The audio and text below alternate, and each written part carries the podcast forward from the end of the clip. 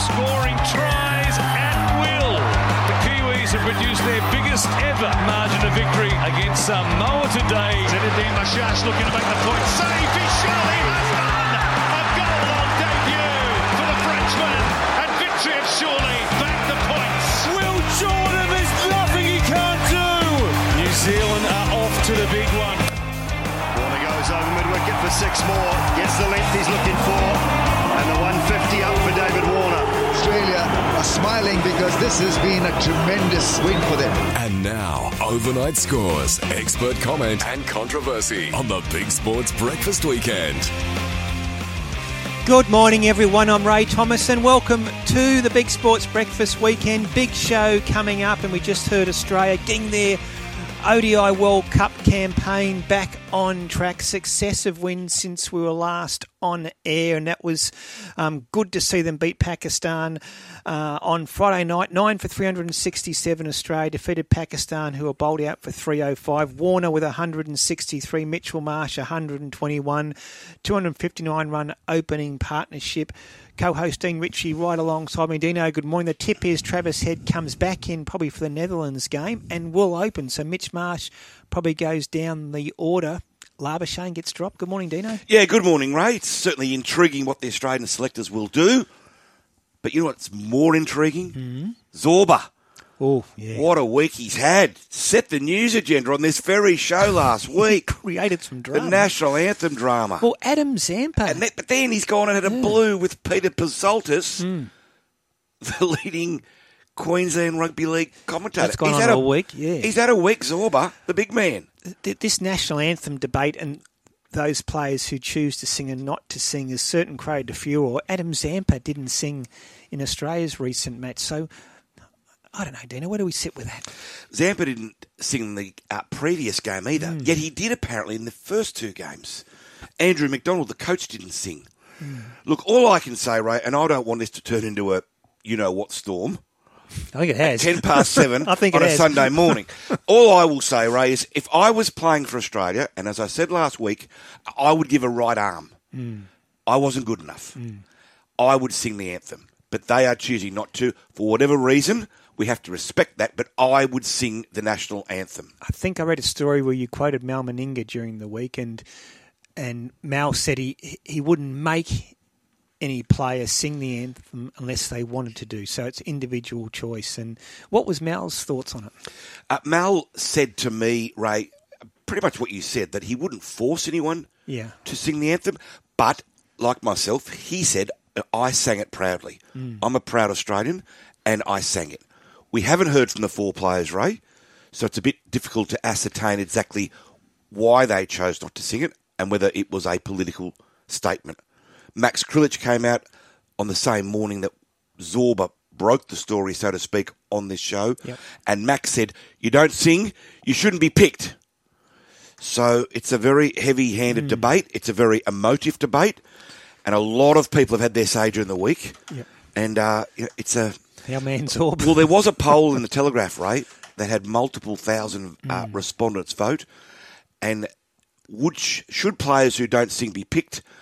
And the response was overwhelming 90% saying no, they shouldn't sing. That many? 90% said if you don't sing, you shouldn't play. Wow. Quick update on the Rugby World Cup. We're into the second half of the second semi final. England 12, South Africa 6 at the moment. Six minutes into that second half. In the previous semi final yesterday morning, New Zealand All Blacks 44 defeated Argentina 6. Remarkably, Dino, um, Ian Foster, the coach of New Zealand, has already been told he won't have a job post the World Cup. What happens if they win next week? Yeah, it's a strange situation, isn't it? Michael Cheika, I thought, did exceedingly well to get Yeah. the Argies into the last four, but eventually, probably, uh, know, a lack of big game class uh, got the uh, the Pumas. All Blacks will be hard to beat this game, Ray. It's a shame where seven minutes into the second half, we still haven't seen a try. It's the bane of many followers of the great game of rugby union, but hopefully it might open up a bit in the second half, Ray. But imagine if the Poms got beaten, given what happened in the cricket last night. It was a shellacking. South Africa seven for three ninety nine. rolled England in just over 22 overs for 170. England now one and three in their World Cup defence. They are in real trouble. Australia two and two. We still got to keep winning, but we're back into the into the four, top four. The top four go through, and our run rate has been picked up enormously, which is significant. So after that slow start, they're building. They play the Netherlands. I think it's Wednesday night. I'll check on that. Do you know the Netherlands beat England during the week? So. Uh, England, yes, right. So yeah, it's it's game on there, but Australia just starting to build nicely, Dino. We do do that traditionally in World Cups. We sort of just gain momentum game after game, and I wouldn't certainly be writing the Aussies off just yet. There was a rugby league test match yesterday, Ray. Auckland, uh, New Zealand 50, Samoa nil. I've got to say, Ray, and I don't like to be critical of the Pacific nations. It's a burgeoning area for rugby league, and we need that to be strong. But Samoa were are bitterly disappointing in their two tests in this series so far. A combined score of 88 to 12 against. So This is a team that made the World Cup final correct last year. for a team that made the final uh, in England last year. Yeah, uh, they've certainly gone backwards. So, Dino, Australia play New Zealand in Melbourne next Saturday night, and then they've got to back up the following week, both teams in the final in Hamilton. Yeah, the Aussies have won a game and New Zealand has won a game. Yeah. That's, of course, both over Samoa, which qualifies them for the final. So, as much as I hate to say this term, Ray, dead rubber, it essentially is, albeit I wouldn't want to be telling any one of those 34 players playing in that game next week that it's a dead rubber. It's still a test match. Yeah, good luck with that. It will be ferocious. They will rip in. And uh, then, as you say, Saturday week, they go over to Hamilton in uh, Waikato there. And that's where the Pacific Championships final will be played. Exactly, yeah. Hey, Dino, we had the Caulfield Cup yesterday, and the without a fight for Anthony and Sam Freedman got up to win on the line and a thrilling finish. Congratulations to him. But post race, this is the big news. Mark Zahra has been suspended. He's out until Victoria Derby Day and also hit with a $50,000 fine for excessive whip use. He used whip nine times before the 100 metre mark, which is four times over the um, uh, the the uh, maximum you can use that whip prior to the 100 metre mark. It was a tight finish, know. Once again, that old chestnut. Will stewards ever lodge a protest, um, given that without a fight, and Mark Zahra perceived maybe by in some eyes to gain an advantage with excessive Well- whip use, but uh, you can't. It's so difficult to quantify. It is. But why is the rule there that the stewards could potentially protest? It, to me, it makes no sense. Now they'll never do it. Surely, Ray, if you've hit a horse excessively, that would give you an advantage over your rivals. That is the theory, but some horses don't respond to the whip. Other horses respond to kind of riding. So it's difficult to quantify. I understand that, but I guess my point is why have it in the rules in the first place? Um, because it's a you know will, stewards ever? They might do it for a maiden at Bourke, but will they ever have the courage to do it in a Group One like a Caulfield Cup? Could you imagine if they did it and it was upheld? Why? This is probably box. a difficult question for you to answer, Ray.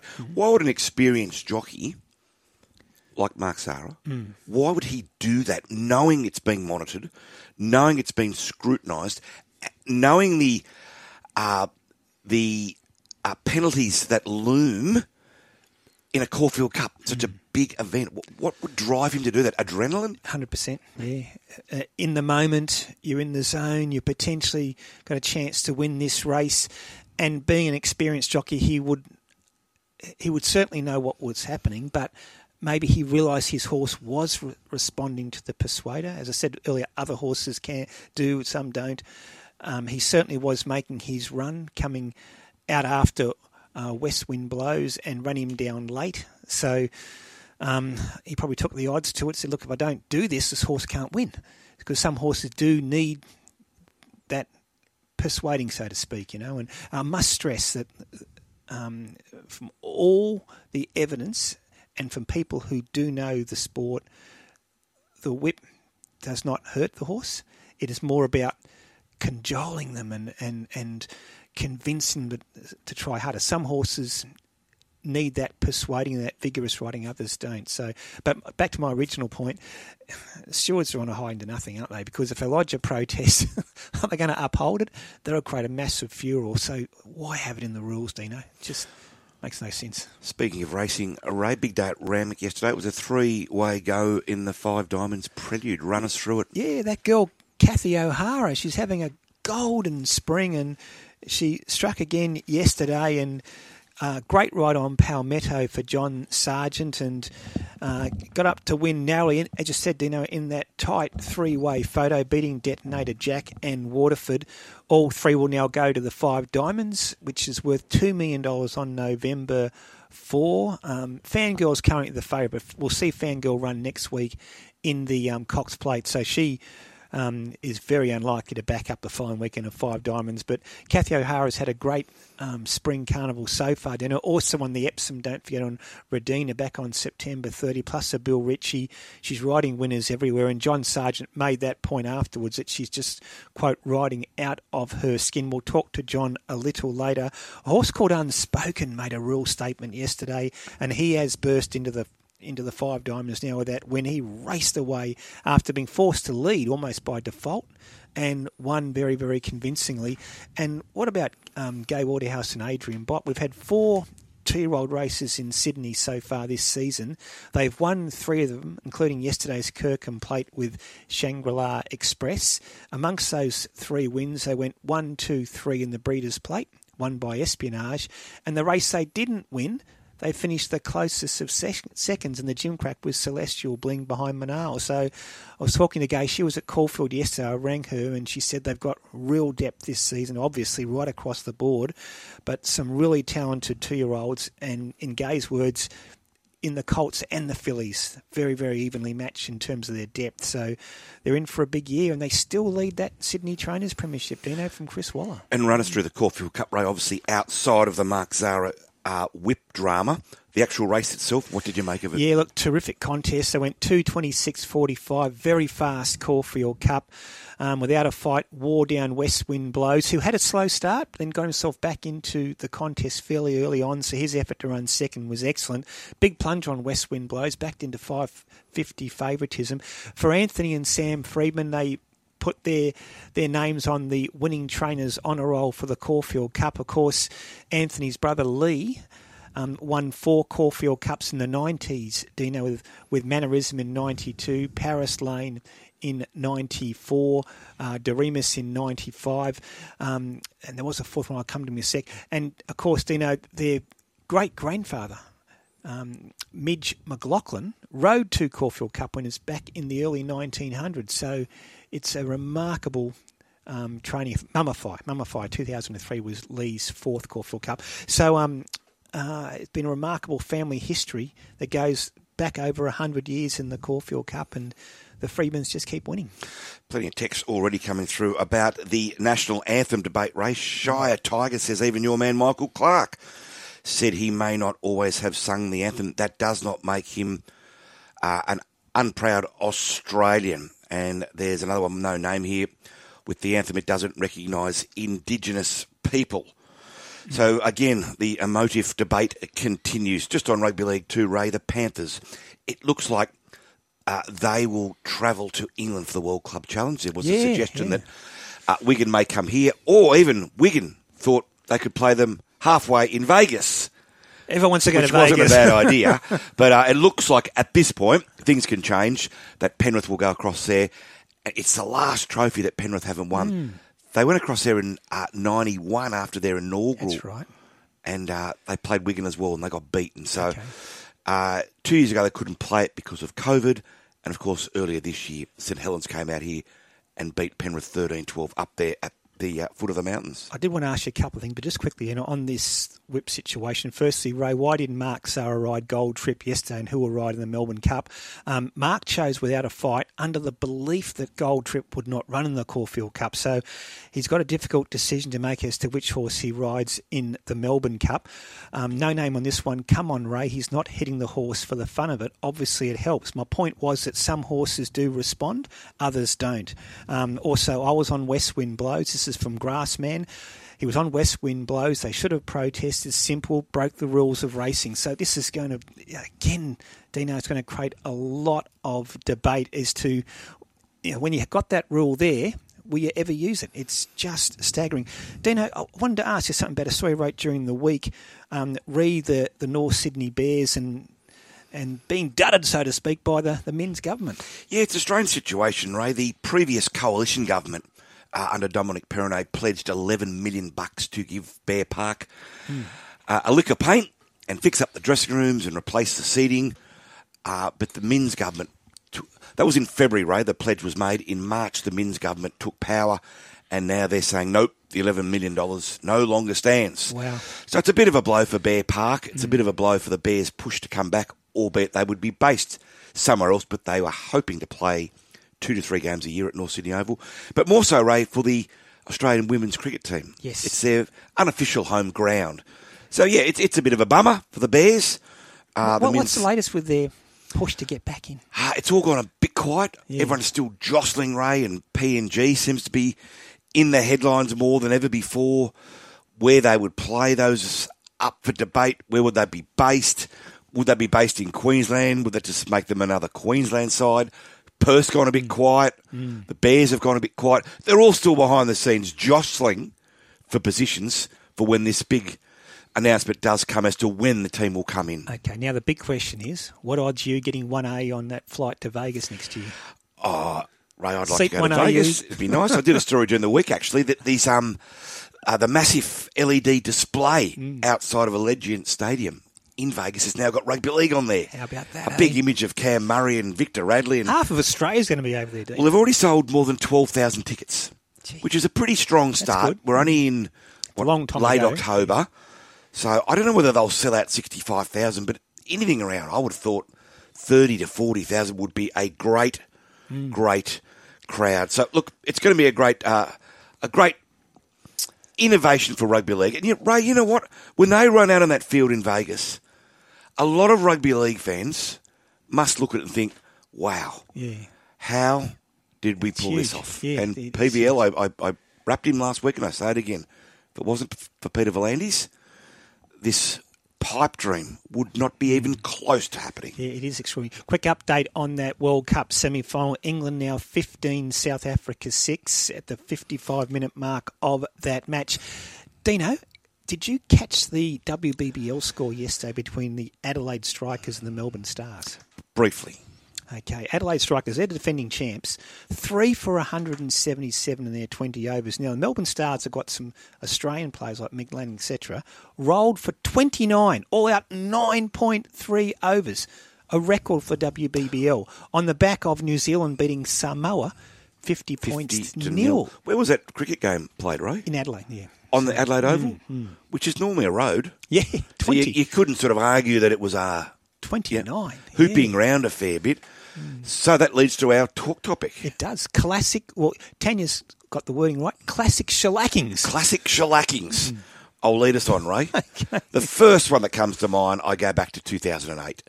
Manly played Melbourne in that famous grand final. It had all the hallmarks of being an absolute final minute epic. And Manly just piled on the tries in the second half, and it ended historically 40 0. Probably a rugby league grand final score we'll never see again. Uh, and uh, it was, of course, the last game in Australia for the great Beaver Menzies, who scored That's a right. try. That's- was that the grand final that Cameron Smith missed due to suspension? Uh, yes, it was. So the whole week for Melbourne was in turmoil. Wasn't Yes, it when- was. Yeah. Okay. What do you got for For us? me, um, it could have been the Roosters beating St George thirty-eight 0 because I copped it at school for about a week after that. Well, that was was a young three point tries. So Yeah. that was actually more than the 40 nil, Yes. so to speak. But I do remember sitting on the hill, and I checked it. The crowd was official crowd was six thousand seven hundred and fifty. My brother and I were there as young kids. We still walked down from our house in South Penrith and go to Penrith Park on a Sunday, and it was Manly versus Penrith, and Manly were loaded with superstars. You know, I remember when they ran out in the field, you had Fulton in the centres with Branighan, Eadie at fullback, um, test players galore. And I remember looking up at the scoreboard. This is 1973, down, giving away my age. About the 20 minute mark of the first half, it was three points to two. The Panthers were hanging in there. Full time score, Dino. Uh oh. 70 points to seven. And that was the day, as I said, when it was three point tries. Johnny Mayes Monkey Maze. scored four tries. Bozo scored two. Eadie got a try, kicked 14 from 17 attempts. It just became one way traffic. But you know what? The Penrith players from that team still meet once a year to not celebrate, but- but to remember that game, 70 points to seven. And um, they call themselves a 707 club. 707 Club. Great shellackings. Great That's our talk topic. That's- I tell you one too, Ray, Yeah. and I haven't got it in front of me. I think St George might have beaten Canterbury way back in mm. 1935 at potentially a place called Earl Park. Where, where's that? It's now demolished. Okay, yeah. And I think it got over 90. 91 to 7, wasn't it? I think it was 91 7 or 6 or something. Yeah, I remember that. I don't remember I Waratahs got beaten by it. 90 once too by some Christchurch team, the Crusaders, I think. But anyway, let's not But- give but- too many but- away. But it could be anything. It could even be a school a schoolboy match you might have played in um, a cricket match when you got rolled for ten or something. I don't know. Or remember that Socceroos beat American Samoa thirty-one to nil. Not that long ago. They're making a movie about that. There was a schoolboy uh, cricket game when I was a young bloke. It wasn't our school, it was a school up the road. And they got bowled out for one. One. Was 10 for one. That's It's horrific. fair to say, not many of those blokes went on to get the baggy green. That's horrific. And al- I do remember um, uh, uh, when Joe Frazier was the world champion and he took on George Foreman in Kingston, Jamaica. I think it was about 1973 or 74. George Foreman knocked Joe Frazier down nine times in two rounds, Dino. Game over, all over. They had to stop the fight. But Great shellackings. that's our talk topic. Call us on 13 53 53. SMS 0419 767 272. Listen to Dino and Ray in the Big Sports Breakfast Weekend. Talking all the overnight action. Incredible anticipation. What an epic, a magnificent try. The Big Sports Breakfast Weekend. And welcome back to the show with Dino and Ray. Dino, just quickly in that UFC rematch between uh, and Volkanovski, unfortunately, the Australian Alexander Volkanovski knocked out in the first round. It was brutal in that rematch. So Makhachev retains the world championship. Volkanovski knocked out in the first round in that semi final. 62 minutes gone. England 15, South Africa, the defending World Cup champs, 6. So England in the box position there to go through and take on New Zealand in the World Cup final. Race replay time. Dino and that, that man Joe Pride, the Everest winning trainer, he's had another big day yesterday with two winners. One of them, a new stable recruit, good mare, dashing legend. Inside the final 175, Jettabil from Dashing Legend with your blessing showing fight between them. Dashing Legend hits the lead late. Dashing Legend's going to win it. Dashing Legend first. Stromboli next second, just in front of With Your Blessing. Followed by Contemporary, then Mars Mission, another Cognac, Walk and Talk. She's a smart mare, Dino. Carried 61 and a half first up. Um, Joe Pride decided against using a claiming apprentice. Chad Schofield rode her and her class shone through. On then to the Falante handicap. Here's a promising horse. Made it three straight. His best win yet. Unspoken. Unspoken by a length, a length and a half now in political debate, who looks to be battling in second spot. The others are too far back, and Unspoken really starts to race away here in the hands of Andrew Adkins. There was a bit happening back in back play there, but Unspoken, well rated in the lead and wins it comfortably. Political debate clung on to second in front of Wicklow, then Kerwin's Lane, uh, further back then to uh, Knight's Choice making headway from New We'll talk Mandate. to trainer Peter Snowden shortly. He got left in front, unspoken, probably um, uh, by default almost, but it didn't matter. He put four lengths on in the end and won really impressively. On to the Five Diamonds Prelude. These are the horses that Unspoken will need to take on in the Five Diamonds on November 4. What a finish! Kathy O'Hara and Palmetto prevail. As they race inside the 250, and goes leads out by a length and a half now. Palmetto starting to lengthen, giving chase. Further back, Detonator Jack making ground on the rails. Waterford uh, is grinding away. Detonator Jack going after Palmetto. Palmetto now Waterford hitting top gear. Palmetto, Waterford, Detonator Jack. Three way go. Oh, not sure here. Three of them in it. Waterford the outside of Palmetto, and uh, right up there is Detonator Jack. Then came Democracy Manifest late from St Lawrence. Fourth Yeah, great finish. Very hard to had anyone guessing that photo finish, but Palmetto in the centre hung on being Detonator Jack and Waterford Democracy Manifest flying home to run fourth. On then to race nine, the big dance wild card. That man Joe Pride again with King of the Castle and Reece Jones. Highlights put the head in front from Pandano. King of the Castle going to third with Lock Eagle. Highlights just in front of King of the Castle. Highlights King of the Castle. King of the Castle nailed it. Got up right on the line there to beat highlights. Third between Pandano and Lock Eagle. Further back to Spangler Lions Roar. Yeah, good ride from Reece Jones and uh, Joe Pride just continuing his winning sequence. King of the Castle gets his way into the big dance. Well, here's the Caulfield Cup. What a finish.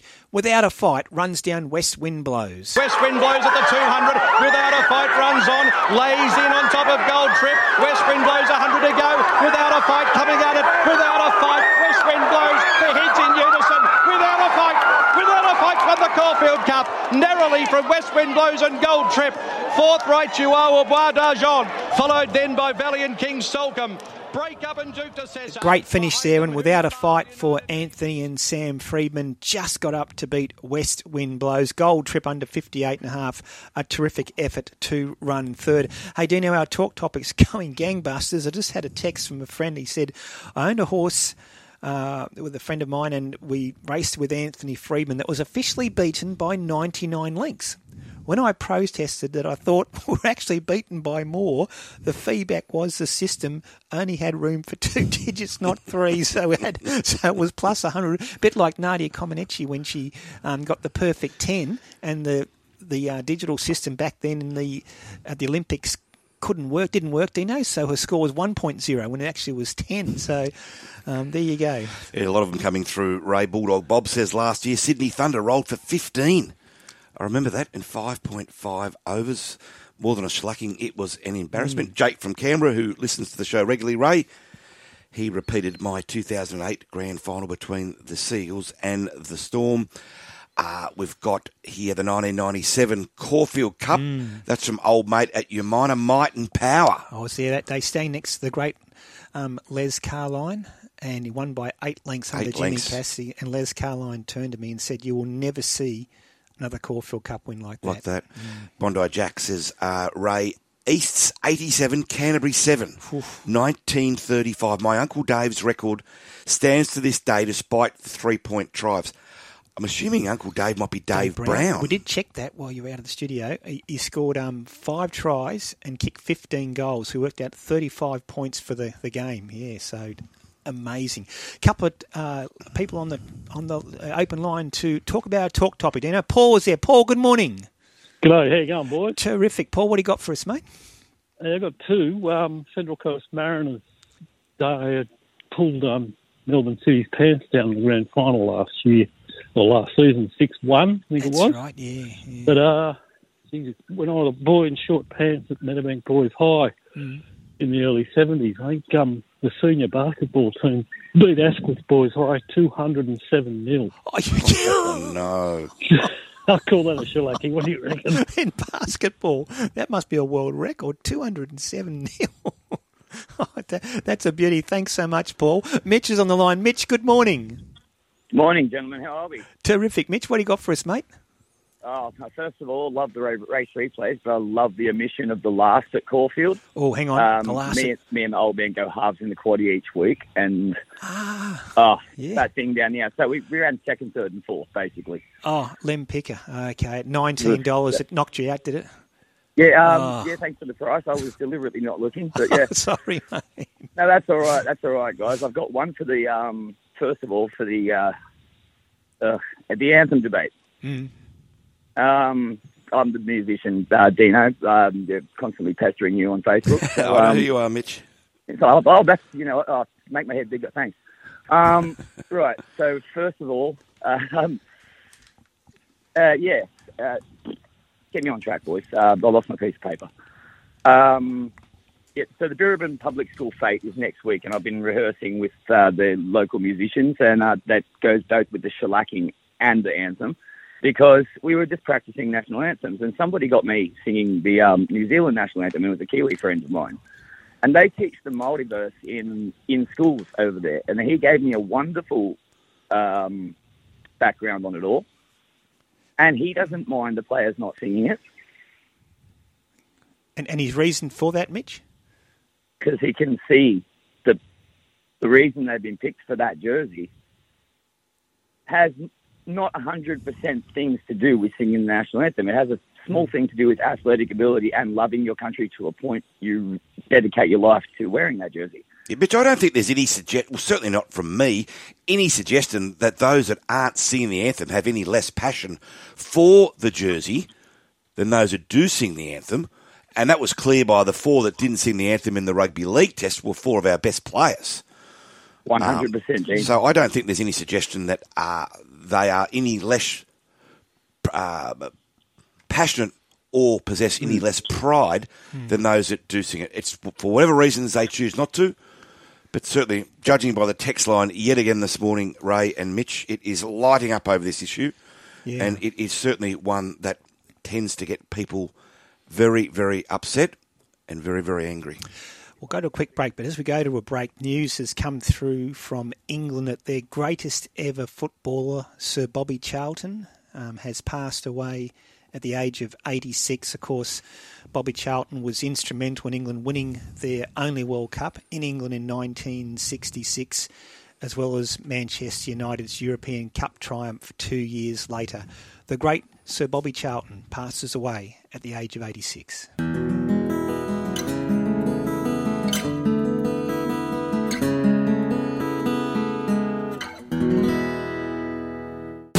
Talking all the overnight action. Another one for Gai Waterhouse. He kicked it. So go all the way. The Big Sports Breakfast Weekend. Welcome back to the show with Dino and Ray. Dave Brown, 45 points. 45. 87 7. Yeah, thanks. Fair effort. Detonator Bondi Jackie. Let me know I was wrong about that. Um, a couple other. Sorry, Dino? Yeah. No, I was just going to say, Ray, South Africa have scored. Yes. In the Rugby Union World Cup. It's 15 13 to England, and we've got 10 minutes to go, Ray. 15 13, of course, means that they are now within penalty goal range. So if they can get good field position in South Africa, hold the ball, have a few phases with every chance. As we know in rugby union, Ray, the arm will go up and it'll be decided by a penalty goal. A couple of more people have SMS'd in. The one biggest shellacking, Georgia Tech beat the Bulldogs 222 to nil in US college football in 1916. Wow. Peter Orange let me know, Ray, August 7, 2004, Panthers 72, Manly 12 revenge. It took a long time. Windle and Smith says the Mother's Yeah. Day massacre. After winning our first three games of the year, we went to Raymond Terrace and we got rolled by 96 points to four. Mm. Remember, I played footy once, Ray. We lost. Uh, I played for the Forestville Ferrets. We Mm. played hardboard and we lost 84 points to two. And myself and a mate of mine, we kicked field goals. Oh, fair dinkum. Just to get on the board. 84 to so it was 84 to 2. I had a couple of bad ones over the years too. I remember once we played at a place called um, and it was my first game in first grade. I was in the Air Force at the time, um, playing for the the RAF Wagga Cats. We had the Geelong jumpers, and they put me in a forward pocket, and I hated it because I liked to be on the ball. Anyway, it was about two degrees. It was absolutely freezing cold. We got um, beaten by about 25 goals. The ball never came up the forward line at all. And then to cap it off, Dino went back to have a shower after the game. No hot water. Nothing. Worst day. Worst day of your Shocking life. Richard Callander's on the line. Richie, good morning. Waterford, oh so close, mate. Oh, come on, Ray. Come on, Ray. Good run, though. Good run. I've just got over it. Uh, nah, look, it was a great run, a, a, breath. Uh, I think one stride after the post, he's he's in front. But uh, no, um, you talk about confidence and riding the crest of a wave. Um, the Bill Ritchie on Redina for Kathy O'Hara, now on Epsom, now a five diamonds prelude. You talk about a person that's grabbing all the opportunities with both hands. I think Kathy O'Hara um, summed it up yesterday, winning the feature, and and great reward for Kathy and, Johnny Sargent. But yeah, uh, Waterford was close, and uh, hopefully we'll we'll do that dance again in a couple of weeks, uh, three weeks time in the two million dollar five diamonds, and it's going to be one hell of a race. I was just about to ask you, Rich, how hard will Waterford be to beat in the five diamonds? Oh, there's a few others that'll come from left field, unspoken, and I know you're going to speak to Peter Snowden shortly. Was very good uh, winning the Falonte yesterday. I, I thought Democracy Manifest was close to the run of the day yesterday in at Mm. Randwick, and he comes out of the same race. He got a mile back. Look, I think what's shown the last few weeks, the last month in Sydney racing is barriers uh, more important than ever at the moment. It's at Rose Hill where Waterford drew and had to come wide. It was impossible.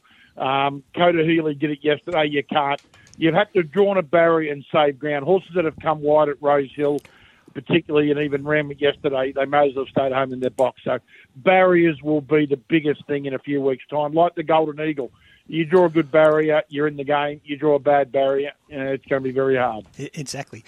Hey, Rich, um, I've opened up a Pandora's box here, re the, the whip debate again, and I've I've got um, a gentleman, Peter's chimed in. Ray, I listened with interest on your comments, re experts stating that the use of the whip doesn't hurt the horse. To which experts do you refer? This has come up due to Mark Zahra being suspended until Derby Day and copping a $50,000 fine for his winning ride on without a fight for excessive whip use before the 100 metres in the Caulfield Cup a couple of things, Rich. I should point out the the whip or the riding crop these days is not like it was even ten oh. years ago. It it it is literally, it is very flexible. I've felt it. I've I've even struck myself from leg. I know you've done it. it, it Well, Listen, we'll leave you in Kenya's activity. Oh, now. no, what I was trying to say was, that's not good.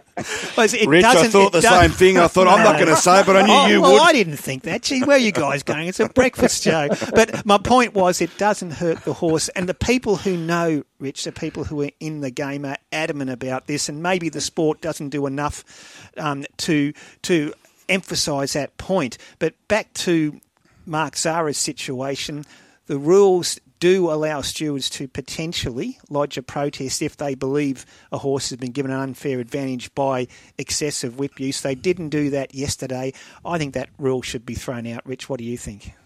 I agree with you, Ray. Look, I, I think racing uh, over the decades has been very poorly sold in that relation. There's the, the animal welfare and the levels that racing across the board, and I can only speak from it, uh, having been in meetings with Racing New South Wales about the level of what um, we're expecting in relation to animal welfare is just beyond incredible.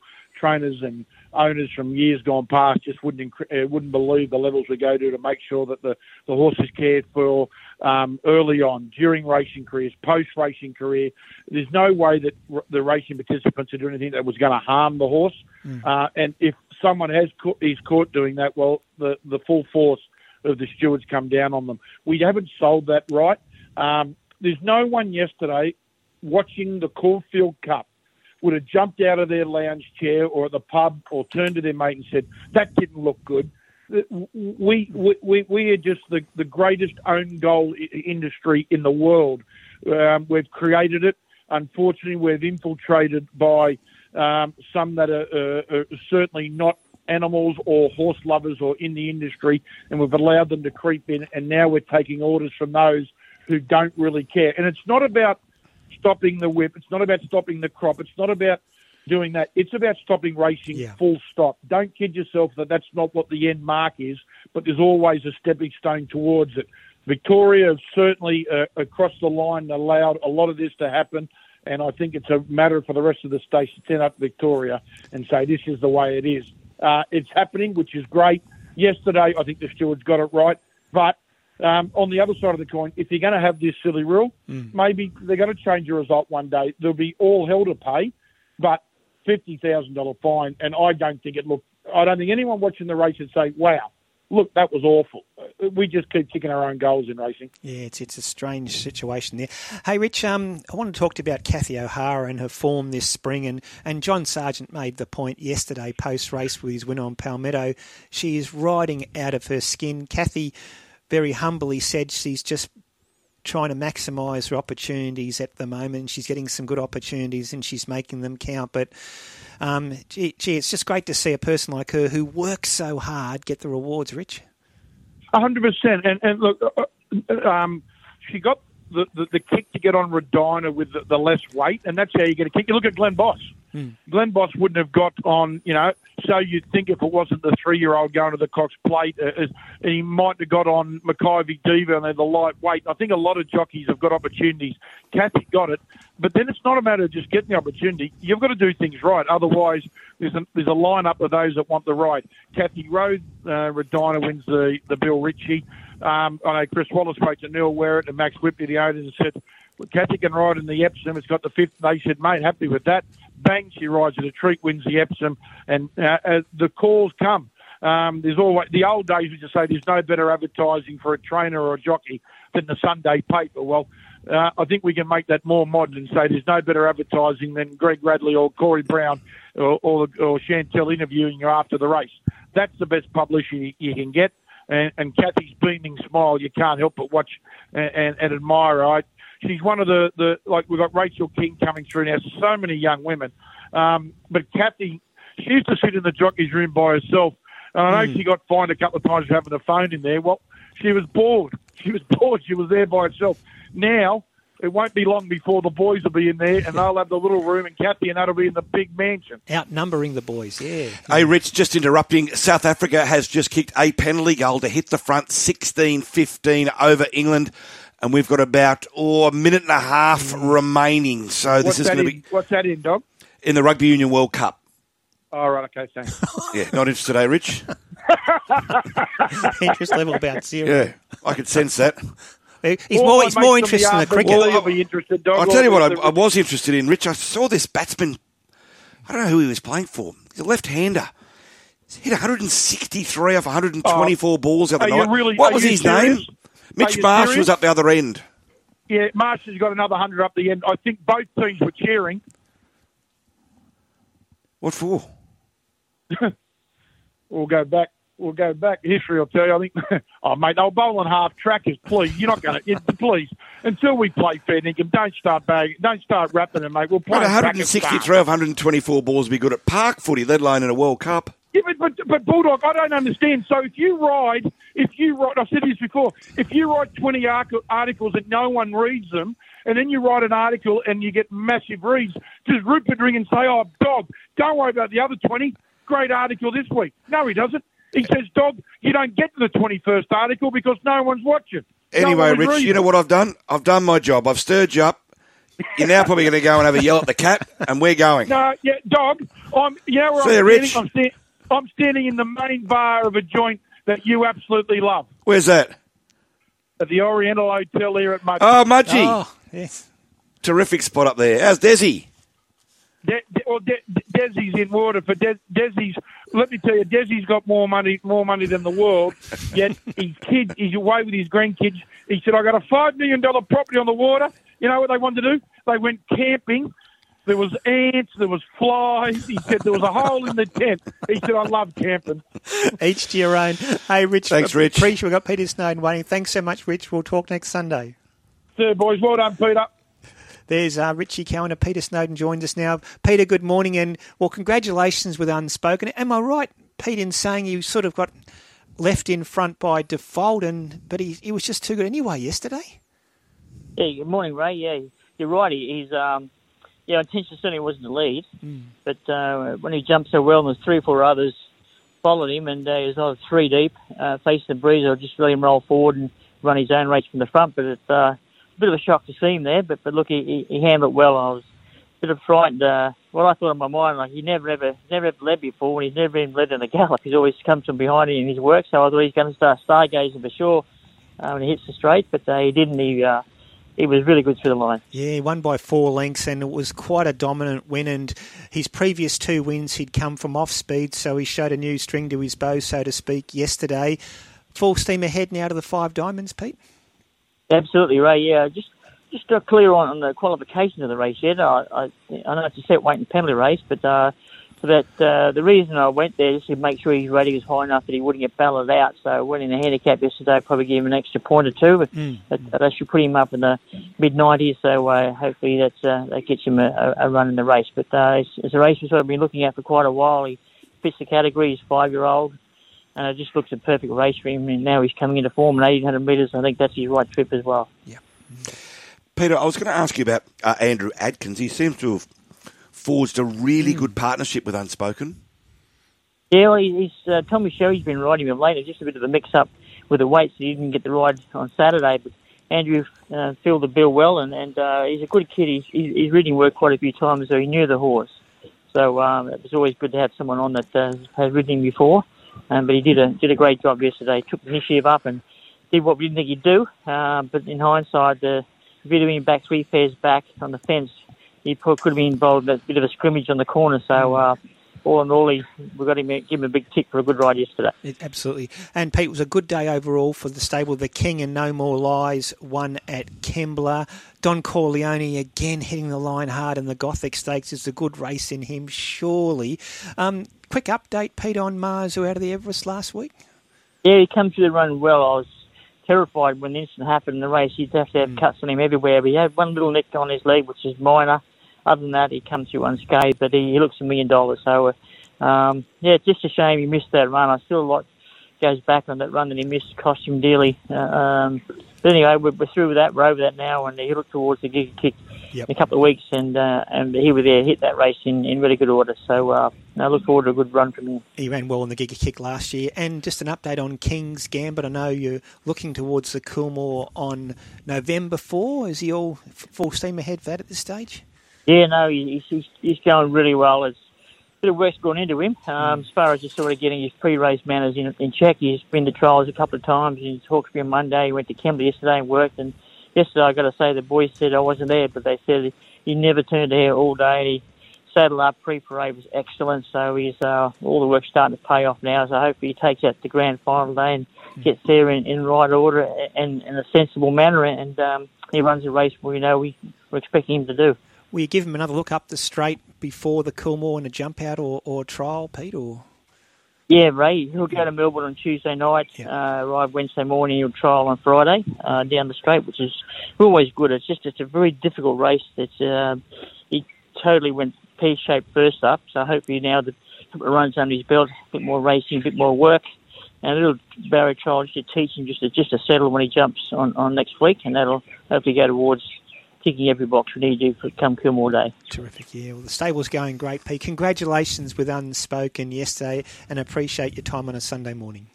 Always a pleasure, guys. Thanks very much. There's Peter Snowden, trainer of Unspoken, who was just too good for them and now races into the five diamonds. Dino, South Africa 16, England 15. They fought back from 15 6 down to win their World Cup semi final. They'll take on New Zealand next week in the Rugby World Cup final. The defending champ found a way, Dino. Yeah, it was a big win, wasn't it? We said that a penalty goal would decide it. It was a scrum infringement just near halfway. He hammered a 50 metre penalty goal. Yeah, you picked it, Dino, didn't you? I'm so disappointed. I wanted England to oh, win. did you? Oh, yeah. okay. Once yeah. Australia was you know, no chance out. whatsoever. And there is some sort of warming of the cockles when England lose twice in two different World Cups yes, on the same day. I understand, understand, but I did want them to win. Oh, and you picked it. You said that a penalty, yeah, goal. penalty goal. It's like a penalty shootout, isn't it? And it's for scrum really, infringement, yes. just, just pick your mark. What are you, what are you going to penalise yeah. for? Okay, I'll oh, do ah, this. You know, disappointing. just anyway. frustrating. Hey, Tam, we've got Life couple, goes on. Yeah, exactly. We've got some big meetings at Coonabarabran. Coonabarabran Cup Day and Lismore, amongst others, for the scratchings, Tam. Let's start with Coonabarabran, where the weather is fine. The track are good for the rail is true, and there are 20 scratchings. Race 1, take out 12, Specula, number 12. From race 2, number 7, Every Last Penny. 8, Fruit Tingle, and 11, Is He Out? 7, 8, and 11. Race 3, number 8, Winter Moon, number 8. From race 4, take 5, My Diamond Boy. 6, Zunile. 7, Cemented, and the emergency 15. 5, 6, 7, and 15. Out of race 5, number 7, Pyramid of Fire, number 7. Race 6, number 2, Barney Rabble. And 3, Crystal Chief, 2 and 3. Race 7, number 6, Dream a Deal. And 7, Amicus Curie, 6 and 7. And race 8, take out 4, Jurley. 5 Lost Cowboy, 6 Midnight Dream, 9 Cini, emergencies 16 and 19, 4, 5, 6, 9, 16 and 19 from race 8 at Coonabarabran. Lismore, the weather is fine. The track is soft 5. The rail is out 2.5 metres from the 950 to the 300, 1.5 from the 300 to the winning post through the remainder, and there are 14 scratchings. Out of race 1, take 5 Rain, Water, and 9 Danger Use. 5 and 9. Race 2, number 2, Gleaming Legend, number 2. Race 3 is clear from the 4th, take 13, Self Worth, number 13. Race 5, number 5, Dusky Dancer. 6, North of Eli. 8, Kadiris. 9, Russian Diva. 5, 6, 8, and 9. From race 6, number 3, Cold One. 6, Bawdy. And 11, Art Heist. 3, 6, 11. And out of race 7, number 7, Wedding Tent. 9, All Too Quick. And 11, Milifi. 7, 9, 11 from race 7 at Lismore. Thanks so much, Tam. Tips today at Coonabarabran race 3, number 1, titled Tycoon. Race 6, number 4, Simply Extravagant. And in the Cup, race 7, I thought the top weight, number 1, Nice Edge, would be hard to beat. Lismore today, pretty keen on race 3, number 2, Vetoed. Into race 6, number 1, Burdekin. Here's the news. They're scoring tries at will. The Kiwis have produced their biggest ever margin of victory against Samoa today. Zinedine Mashash looking to make the point. Save, he surely has done. A goal on debut for the Frenchman. And victory of Surely back the points. Will Jordan, there's nothing he can't do. New Zealand are off to the big one. Warner goes over mid wicket for six more. Gets the length he's looking for. Because this has been a tremendous win for them. On Sky Sports Radio and Radio Tab, the Big Sports Breakfast Weekend. And welcome back to the show. Big second hour coming up. Peter Peters will join us shortly. John Sargent, the trainer of Palmetto, which won the Five Diamonds Prelude yesterday, will also join us in this hour. League Super Quiz score Dino 19 17, unbeatable lead. Dino? Well, not necessarily. We've got two weeks to go. Well, I can't beat you. No, but you can tie. And then I win on a count back because What you went to in? England. What happens in if it's a tie? Well, I win because you went to Why? England. Why? Well, you forfeited six weeks. Well, but hang on, that doesn't count, does it, to the score? You know what?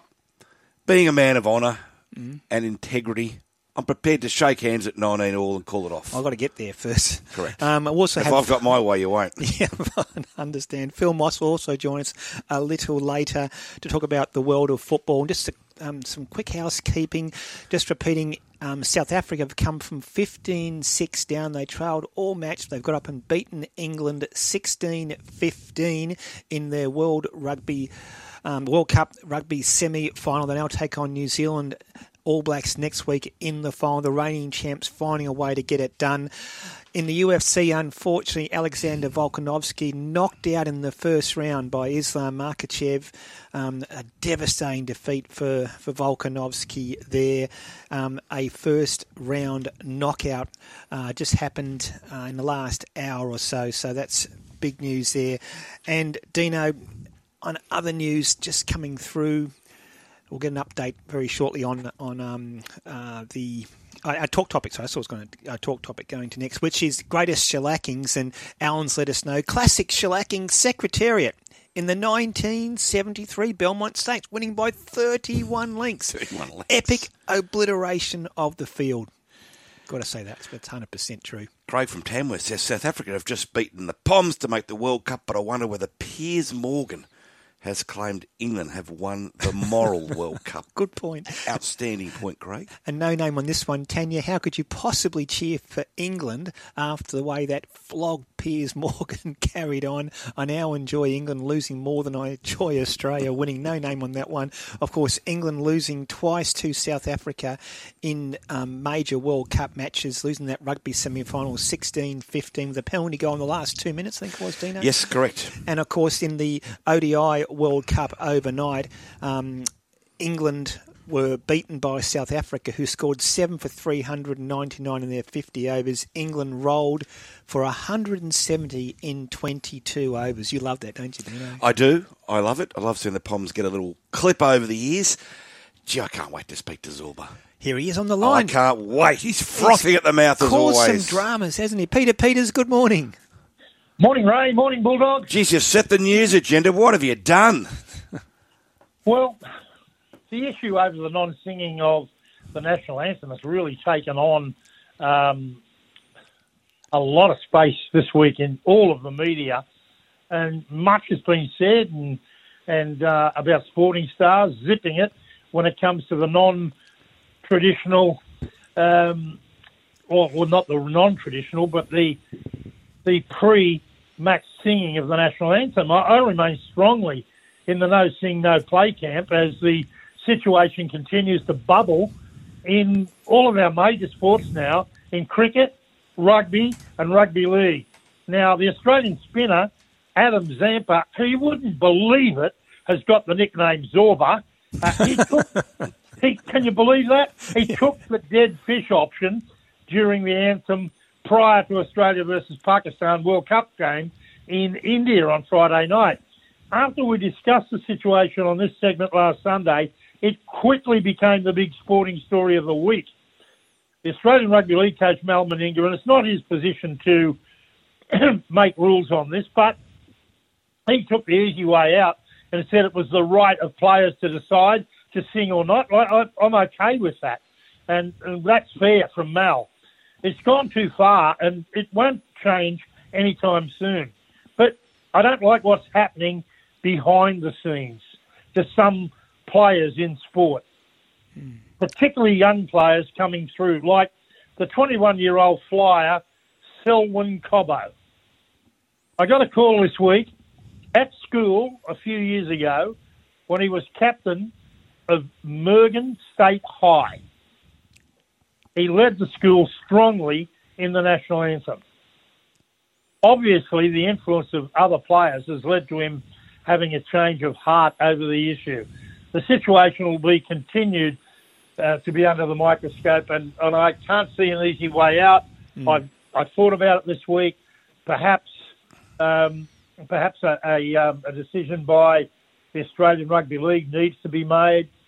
Uh, but I saw some spine-tingling anthems yesterday, and I've got to say, God bless New Zealand. My opinion, amongst the best national anthems in the world when you have the cultures coming together, joining as one.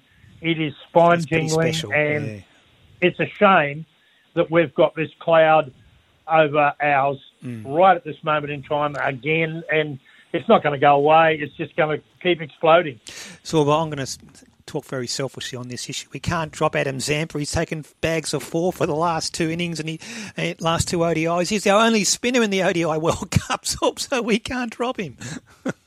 well, he's a fringe player, so we could. We, oh, he's our only spinner. We can't drop him. We need well, him, mate. The way he's been bowling, he might as well have been bowling tennis balls. He's taken eight. He's taken eight wickets the last two matches. Four for forty-seven. Yeah, last two matches. Prior to that, they delivered him all over the park. The two good sides had no problem putting him over the fence mm-hmm. then we play a couple of Mickey Mouse sides. Pakistan, please, give me a break. and then, after all this finally dies down, you you have a stink with Peter Psaltis. What happened there? Well, I want to have the final word on that. Last week in this segment, I gave an opinion about the rugby league callers on Channel 9. I gave my view that Brenton Speed was the best option that Channel 9 had in what is proving a futile search to replace the retired great Ray Warren. I said Nine had some strugglers on their books, particularly north of the Tweed. No names were mentioned, but ouch, it upset one caller, almost completely unknown in New South Wales, by the name of Peter Psaltis, a Danny DeVito clown or clone, whatever you like. He spent time on his 4BC program the following day, last Monday, attacking me and my career in the media. It was a rant typical of a non performer trying desperately to be relevant. The Psaltis is a puppet to Brisbane and Queensland based rugby league players, past and present.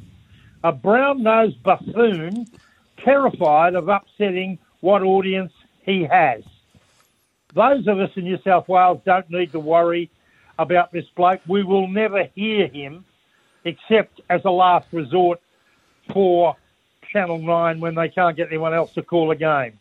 He doesn't have the ability to keep compete in the Sydney media. He is in his right place preaching to cane toads. That's wow. This is, this is going to get ugly, Dino. Wow. This is going to get ugly. Have you got that off your chest? Do you feel better now? Well, that was easy. I mean, you know what I'm like. It's water off a duck's back. I don't mind being criticised. I, I constructively criticise, and if I cop it back, I cop it water off a duck's back. It's brown nose constructive. particularly from him. I mean, who is he? Ah, Zorba. You know what? We'll never silence you, and we never want to. Long may you have your say publicly with such ferocity and passion. Well, good fun, isn't it? I've been doing it for a long time. What about the actual? go on, Zorba. Sorry. No, it's okay. I um I can't believe how much this has divided Hmm. opinions, but it's interesting in all of the news polls. It was interesting on 4BC the day after, uh, the same day that Psaltis had a crack at me. Um, Bill McDonald on the on the program, he's replaced Ray Hadley up there. They've gone with a local, and it's disastrous. He called for listeners' views on um, whether players should be stood down. The first six callers he took, four said, "Yeah, I agree with Zorba." so they had to shut down that pretty quickly, particularly as um, as Danny DeVito was coming on later. It will be interesting next week in Melbourne's Orb when the camera pans along the Australian side when the anthem is being played as to whether those four players sing. I would doubt that they will, and I guess even more so now they might think that they won't be pushed or railroaded into singing, but it will certainly be compelling to see whether they partake in our anthem. A, a trainer's just texted in. I won't mention who it is. Just said Group One from Zorba. and Willow from Windsor says, "Good to hear Zorba's thoughts again this morning. You know he isn't someone to mess with." When Ray Hadley says during the week, "quote You don't want to get into a blue." With Zorba Peters. That's a bloody good compliment, I reckon, from Willow from Windsor. Zorb, there you go. Zorb, what about Australia v New Zealand? With uh, we will be playing them for two successive weekends. Uh, you think Australia will win, but and it was only Samoa yesterday who were disappointing, but the Kiwis, gee, they're Good. powerful, Yeah, aren't they? Good. Well, let's let's look at it. Samoa, they were in the World Cup final just over a year ago. You know, they've got players like Murray Taulagi. They've got three backs from Penrith's grand final winning side in Izack Tago, Brian To'o, and Stephen Crichton. They've got Junior Paulo, Luciano Leilua, Spencer Leniu, Royce Hunt in the forwards. They're not a Mickey Mouse side. And Australia, I beat them, but they weren't all that impressive in beating them. I like this New Zealand side. You know, Nicoll-Klokstad at fullback, Mulatano, Tomoko, Manu, Osako, Dylan Brown, Jahrome Hughes, man of the match yesterday, um, James Fisher Harris, front row, and the silent skipper shines. Early days yet in his captaincy career, but it looks like it's a masterstroke to make him the captain. He was inspiring up front. I think he's the best front row forward in the game. Uh, he's, his coach, Michael Maguire, spoke about taking the Kiwis to a new level. Um, he leads by example, and um, he heads up a big pack, pack ready to rumble with Australia next week down in Melbourne. Mm, The know, Kiwis, Kiwis toyed with Samoa, fifty to nil flogging at Eden Park. They went into the home of rugby and um, and really performed in a great performance. Um, I think they'll test Australia. I think they'll. I think right at this moment in time, they may have a, a, a side a little bit better than ours. I think in the next two weeks we'll be tested. Um, if I'm if I'm going to have a bet, I would never bet against Australia. But those who just bet with their uh, with their head and not their heart, um, they should take the start. That'll be on um, on offer on TAB Sportsbet next week. Go big, I reckon. The final uh, following weekend in Hamilton, New Yes. Zealand, um, will be a cauldron for the Aussies to go into. And I don't think it'll be a trap because New Zealand are up for this game. And um, I think the likes of Joey Manu, James Fisher Harris, Joseph Tapine, and then off the bench, the veterans Kieran Foran and Big Nelson Asofa Solomona, they really give um, New Zealand an edge in this. Yeah, no, it's going to be two terrific test matches. No such thing as a dead rubber, you know, I don't reckon. Hey, um, Zorb, this is a good story. Rugby League's godfather to be made a life member of the SCG Trust. Yeah, December the fifth, Ken Arthurson. He um, he told me yesterday he's awfully excited.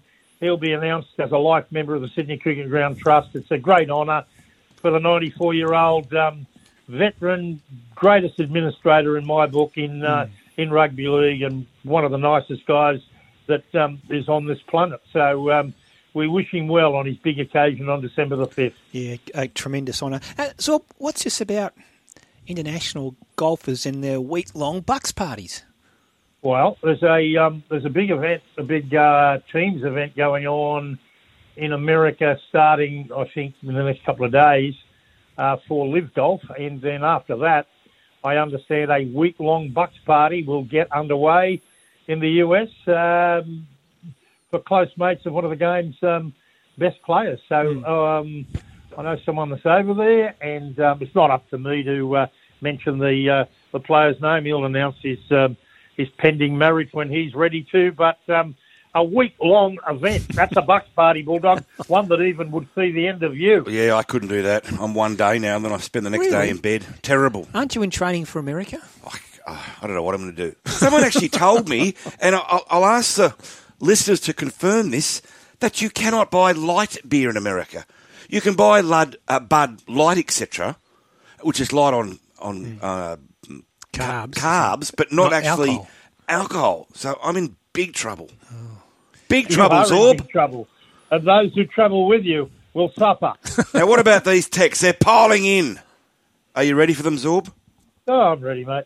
Zorba is king, says Polla from Balgowlah. Straub Wow. from Glen Innes says Zorba is giving Peter Psaltis a shellacking, which is topic. our talk topic. So plenty of support. And then we go, Zorba has had it for in for Peter Psaltis before. His comments were personal and not constructive. And finally, Zorba, one that I agree with wholeheartedly. Zorba, you're a moron. there's, actually, there's one Yeah, here. well, plenty of people agree with that. There's one here from Alan Zorb. Great, to, uh, yeah, great to see that Zorba's overcoming shyness classes are finally working. You must learn to form an opinion, Zorb. That's from Alan. hey, Zorb, good on you, mate. Appreciate it as always. We'll talk next Sunday. Nice tipping yesterday. Did you see the cup winner? Uh, gold See, trip. my my horse, my early selection went terribly. Francesco Guardi went up the back. Um, I, I, I think Gold Trip's weight's going to tell against him, Zorba. It was a terrific run yesterday in the Caulfield Cup. Can, without a fight, run a strong two miles? I don't know. West wind blows, heading the right way. I, I'm still sticking with Soulcombe. He was my Caulfield Cup selection. He missed the start. He'll be better at Flemington. I want to be on him at this early stage, Zorb. Okay, interesting. Great times. I loved yesterday's racing, and the next couple of weeks are going to be great too. Have a good one, boys. Good on See you, you, Zorb. Zorb. There's Peter Peters talking all things rugby league and everything else he wants to get off his chest. He uh, Zorba, I've known Zorba for 40 years, you know. He hasn't changed, never He hasn't changed. He never will change. And you know what I love about Zorba? He doesn't care about the PC brigade. He doesn't care about the woke brigade. Any of those moral groups in society. If Careful he where you go says here. it, Careful where you go he says it though. And you know what? You got to admire that. He cops his hammer. He cops a hammering along the way, right? It, it's his And opinion. yeah. it's his opinion, and he'll keep on giving it. Love him or hate him, you have to admire the fact that he's got the you know what's to come on here every week and say it as it is. Hmm. Eddie from Macquarie Fields. Biggest sporting shellacking came in World Cup soccer in April 2001 when the Socceroos beat poor American Samoa 31 0 in a qualifier. Archie Thompson scored 13 goals. Two days prior, American Samoa defeated 22 0 by Tonga. I think they're making a movie about that, Dina. A bit like, um, remember Cool Runnings and Yes, the I do. Jamaican bobsled team? Yeah, that's uh, Same sort of 31 nil. thing. That's ridiculous in uh, in soccer. Archie Archie Thompson had a field day. A few call, a few calls on the line. Dino, Adrian's there. Adrian, good morning. Yeah, good day, guys. Just a few things like with the uh, the anthem and also um, regarding you know play, players playing for two different nations. Just with the anthem, well, it was interesting to see when the women's 15 rugby side, the, the Wallaroos, well, two of those girls didn't sing the anthem either. So, you know, I think what they got, to, what Australia's got to do, they've got to co- uh, copy New Zealand. They've got to, the Indigenous people got to come up with, with a like a war cry, or war dance, war cry, like they do at the Indigenous game. Do that as, as a po- like in, in as if it was their haka, and then possibly come up with a new anthem. That, Isn't me, the Welcome to Country similar, Adrian, to that? Isn't no, that- no, it's not. No, no, no way. It's not. It's not similar to the to the um, haka at all. Um, Bulldog. I mean, I'd, I'd be in support of some of the uh, Indigenous people. I probably wouldn't sing myself if, as if I was in the Australian team, and to say, you know, you can't play because you're going to you know, sing the anthem. Well, I, I disagree with that wholeheartedly. I mean, it was interesting to see the guy that wrote the um, lyrics to Solid Rock. Well, he's handing back his MBE because Australia voted no. So we've got to we've got to repeat, look. But whether it was no or yes, they've just got to fix up that situation with the Indigenous people. Just on playing for two nations, I fully support it. I mean, if you're if you're if you're an Australia, born in Australia, but you've got a Samoan or um, you know Tongan parent, I think you should be able to play for two different countries. I mean, I think it's fantastic that um, uh, Tyson Frizell's playing for Tonga in the Test series against England. I'm looking forward to that, and, and I think it just strengthens um, uh, international rugby league, which has been fantastic with these strong, stronger teams. And you know, for Mal Meninga to come out, he, Mal just wants to have everyone playing for Australia and wants Australia to win 80 0 every week. I said that last week, Adrian. I said I don't think it's a good thing for international rugby league for Australia to stockpile Mm. 25 players. I mean, let's spread the talent around. And look, if they're eligible, Ray, they're eligible. If their grandfather represented Tonga or Samoa or New Zealand or whatever it may be, then they are allowed to play for that nation. Yeah, it's fair enough. And that's the rise of the Pacific nations, albeit Samoa has struggled this year, has been through NRL players going back to play for their nations. Should then those players be allowed to come back into the kangaroo fold? It's like a a, Stephen one. Crichton, for example, or Brian To'o. Could they then come back into the kangaroo fold? it's based on tiers. There are two tier nations, so they can come back. Okay. It's a bit like state of origin. Some people say, well, how can you play state of origin and then go and play for Tonga? Yeah. Because essentially, state of origin in the old style, pure interstate was a uh, rehearsal to see who played for your country. Because now they're not doing that; they're going to play for other countries. But look, if they're playing for the smaller nations and those smaller nations are getting better, like Adrian says, I think we have to applaud it. No, fair enough. John's been waiting patiently. John, good morning. Morning, Ray. Morning, Dino. How you G'day, going? John. Terrific, John. Yeah, just want to have a talk about the singing and the anthem thing, fellas. Um, out of curiosity, I googled a couple of 1978 Kangaroos uh, games, fellas. Yeah. Max Krilich was captain of that side. The memories. I know Bobby Fulton was captain, but Max was in that side. The entire side never sang the anthem at Bradford. I saw that. So- I saw Okay. that vision. It was Gee. very unusual because I didn't realise that going back in time. Uh, it was sort of played by a, a sounded like a band on the field. Okay. So it was a little bit different, I guess, to it being piped through the system Mhm. through a professional uh, singer. But yeah, they didn't sing the anthem, which it did surprise Something me. Unusual, yeah. It did surprise me, John. Yeah, I look. I think the timing of this uh, uproar is not good after the uh, politically divisive weekend we had last weekend. Uh, it seems to me that you can look at this as an attack on our Indigenous people, and it's it's becoming more divisive. This this topic. I think it's up to the individual. I mean, even poor old Adam Zampa copped it during the week. Uh, I think with Adam Zampa, I think it was just simply a case where he got absolutely hammered in the first two games of the World Cup, and he went into that game so focused on getting his act together that he, he was just. I've never seen him so pumped. So I, I think with we we have to be careful, Australia, because we're starting to be known as a nation that loves to hate. You know, we, we talk about the Poms being whingers, fellas. We, we're getting worse than them. We seem to be, whether it's Djokovic, the anthem, you know, what Indigenous folk do, or everything else, we seem to be whinging about something every week, boys. Yeah, John, really thoughtful call, and I think it's it's given us all reason to pause on this issue because John's right; it has been um, divisive, and uh, um, yeah, I, I don't know where we go from here. Dino, do we just simply allow it to be an individual choice? And if people want to sing the anthem, great. If they don't, so be it. But it certainly has it's divided opinions, isn't it? I think, Ray, we're just going to have to, as you say, allow the individual to determine whether he or she wishes to sing the anthem. Yep, no, Each person has a reason why they want to sing it. Uh, I saw Tony Stagg's interview the other day, and he said, My life ambition was to play for Australia. Mm. And he got to live his dream, which was wonderful for Katoni, but that didn't include singing the anthem. Yeah. So it, there's a few anomalies in there, but if he chooses not to sing it, for whatever reason that is, and as I said before, Ray, we haven't actually interviewed those four players Mm. in the Australian Rugby League team, so we don't know exactly why they're not singing it. Steve Renouf, I spoke to him during the week, Ray. He said, I didn't always sing it. And it wasn't true being a lack of or through a lack of patriotism. I was thinking about other things. I was thinking Yeah. about the game, or I didn't, or, or the, there was noise in the crowd. There was a multitude of reasons as to why he didn't sing it, but it didn't make him any less passionate to wear the jersey. Yeah, it certainly is a, a really interesting debate. We better take a quick break on the Big Sports Breakfast weekend. Talking all the overnight action. Going the distance. The most dramatic of victories. The Big Sports Breakfast Weekend. And welcome back to the show. Most dramatic of victories yesterday, Dino, in the Five Diamonds Prelude. Kathy O'Hara driving Palmetto home to the narrowest of wins over Detonator Jack and Waterford. Trainer John Sargent's on the line. John, good morning. Congratulations. Did you think Palmetto had hung on yesterday?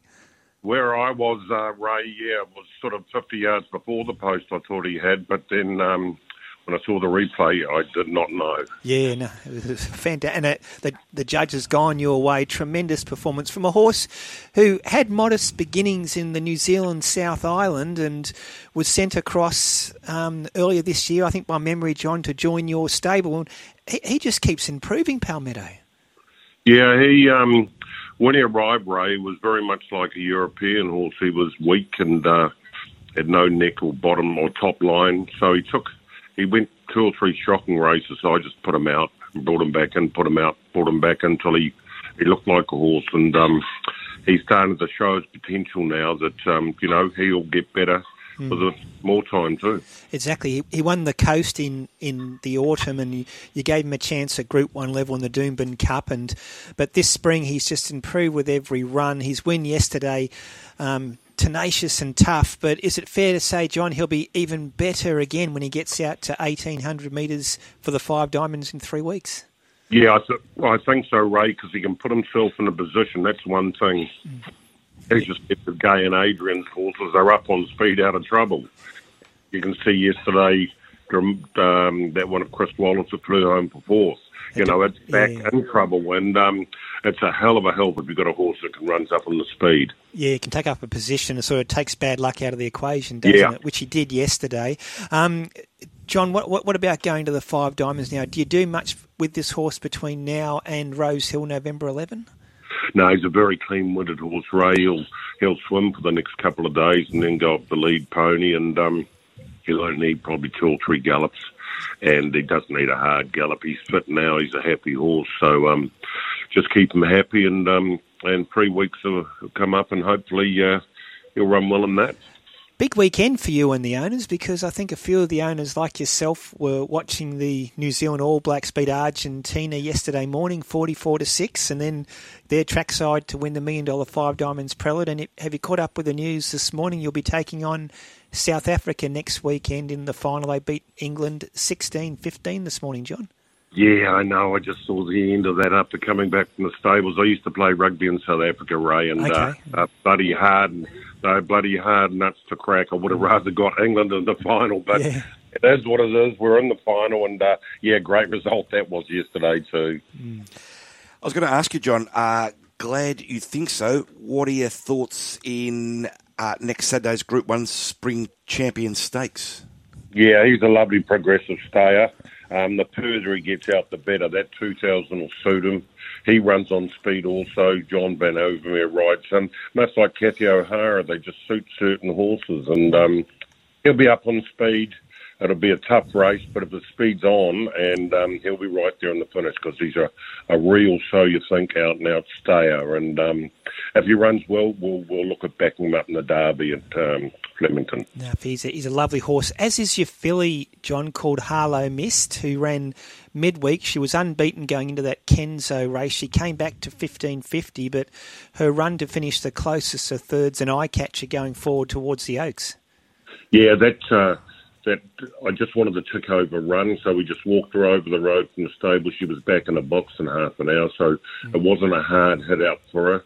She's not a big horse or a gross horse, so that's just topped her off nicely. Um, Blake Shinn goes on board uh, for the pool, so that's a bonus as well. He's had a lot of luck for us. He won a cut on Lover Lover for us, actually. Okay. So um, it's good to have uh, uh, Blake on board, and she's come through the race well. So she'll be going down in about 10 days' time for Flemington. Fantastic. Hey, John, the stable is going great guns at the moment. Congratulations with Palmetto's win yesterday in the Prelude, and there's, it's hopefully there's more big race wins in store for you in coming weeks over the Spring Carnival. Thanks very much, guys. Cheers. There's John Sargent, terrific trainer, and did a great job with a horse who, interestingly, Dino came across and, and as he said, was um, like a, a, European. He was lightly framed and no condition on him, and but he's given him time to develop, and he's got a serious racehorse now, and, and the best is ahead of him. I saw some vision again during the week. Right, I went back deliberately and looked at uh, the vision around the Everest from the mm. Saturday or last Saturday.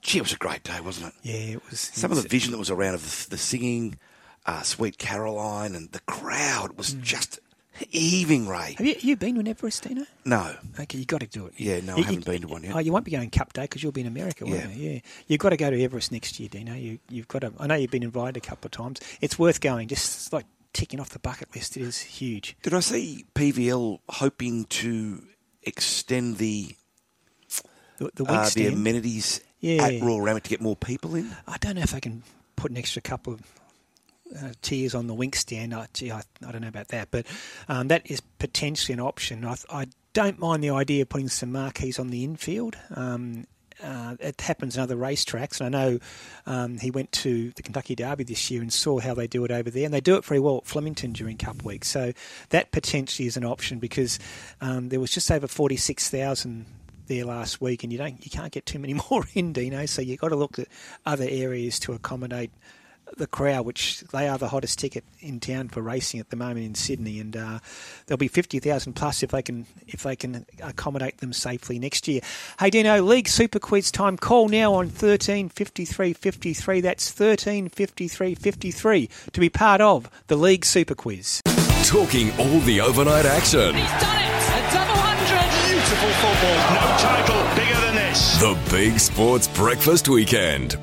Welcome back to the show with Dino and Ray. We had Adrian uh, tweet, a different Adrian to the call. He said, What a great call from John. Everyone just chill, man. Too late for chilling, Ray. You've only got to go on Twitter every day mm. to see the outrage. Everyone has to be outraged these days. Why? I'm outraged. Anger is a wasted emotion, Dino. I'm outraged, Ray. What's the point of being angry? They're always angry. You make bad decisions when you're angry. I just, I've said it to you before. I cannot digest the anger and pure hostility on Twitter. You need a holiday. Was all this anger there in society before social media and we just didn't know? No, no. Well, we probably didn't know.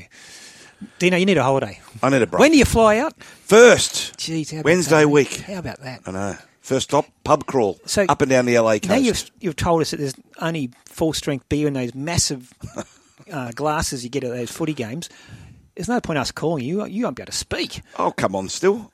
Might be interesting for once. coin toss. Jesus, Steve's in studio. He's worried about the call. Heads for me, please, Here we go. Steve. Here's the coin. Coin toss from producer Steve. Oh, oh head it is. it is.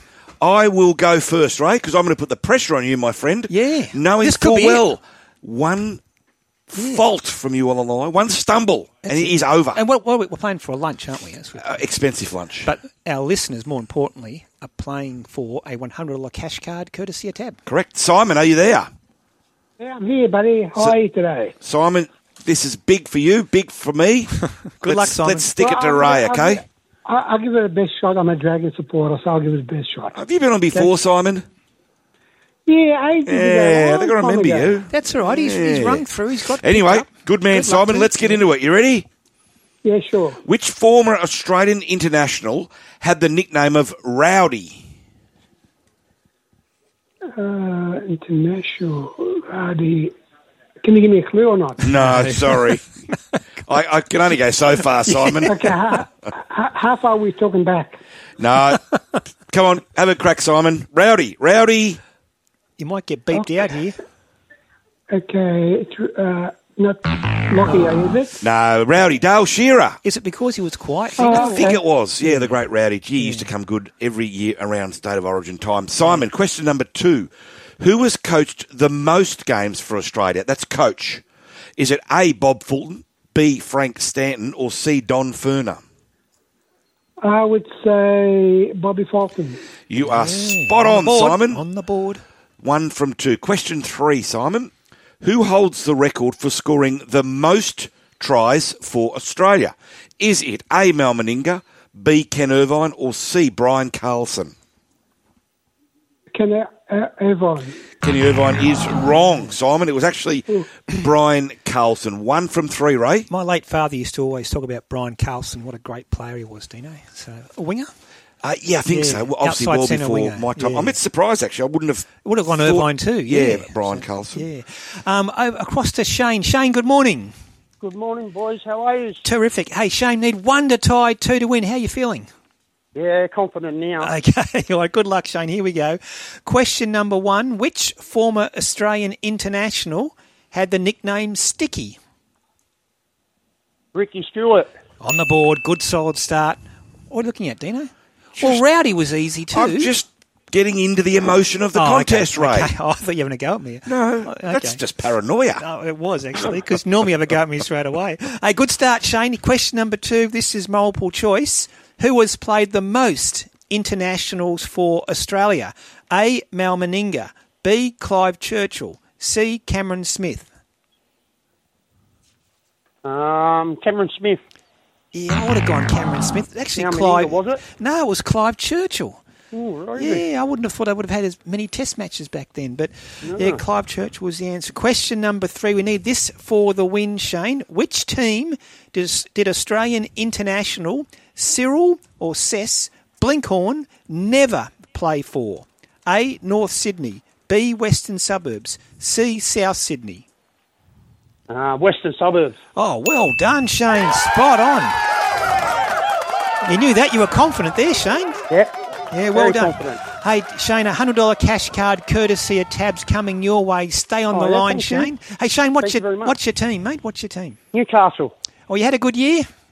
Yeah, didn't make it to the final though. Yeah. Uh, we had a good year. They're on the way up, mate. No, congratulations. Hey, Shane, stay on the line. We'll get all your details, and we'll get that hundred dollar cash card out to you straight away. Dino, There's drama. why? There's drama. Yeah. The question I gave to Simon. Question one. Which former international had the nickname Rowdy? Yeah. It didn't say rugby league. A bloke's texting saying, what about Rowdy Mallett? Ashley Yeah. Mallett. Yeah, but it is the league super quiz, isn't it? But Dino? it didn't say, it says Australian international. It could be a cricketer. And it also says league super quiz. You've been gypped, Simon. Sorry. If, if it was sports super quiz, one hundred percent. well, I'm just saying, Rowdy Mallett, I think, deserves Absolutely brilliant a gully fieldsman. rematch. Great gully fieldsman. Great man, the Rowdy. Rowdy Mount. Scared of spiders. Was he really? Dougie Walters once put chewing gum on the ball, put a plastic spider on it, and threw it to him as the ball was going back to the bowler. He caught it, threw the ball about 50 metres away in fear. Fair dinkum. The great Rowdy Mallett. Okay. So are you? It's well, I'm not comfortable. No, I'm not comfortable at all. In fact, I feel sick in the stomach. But let's get on with the show. on. League super quiz. All right.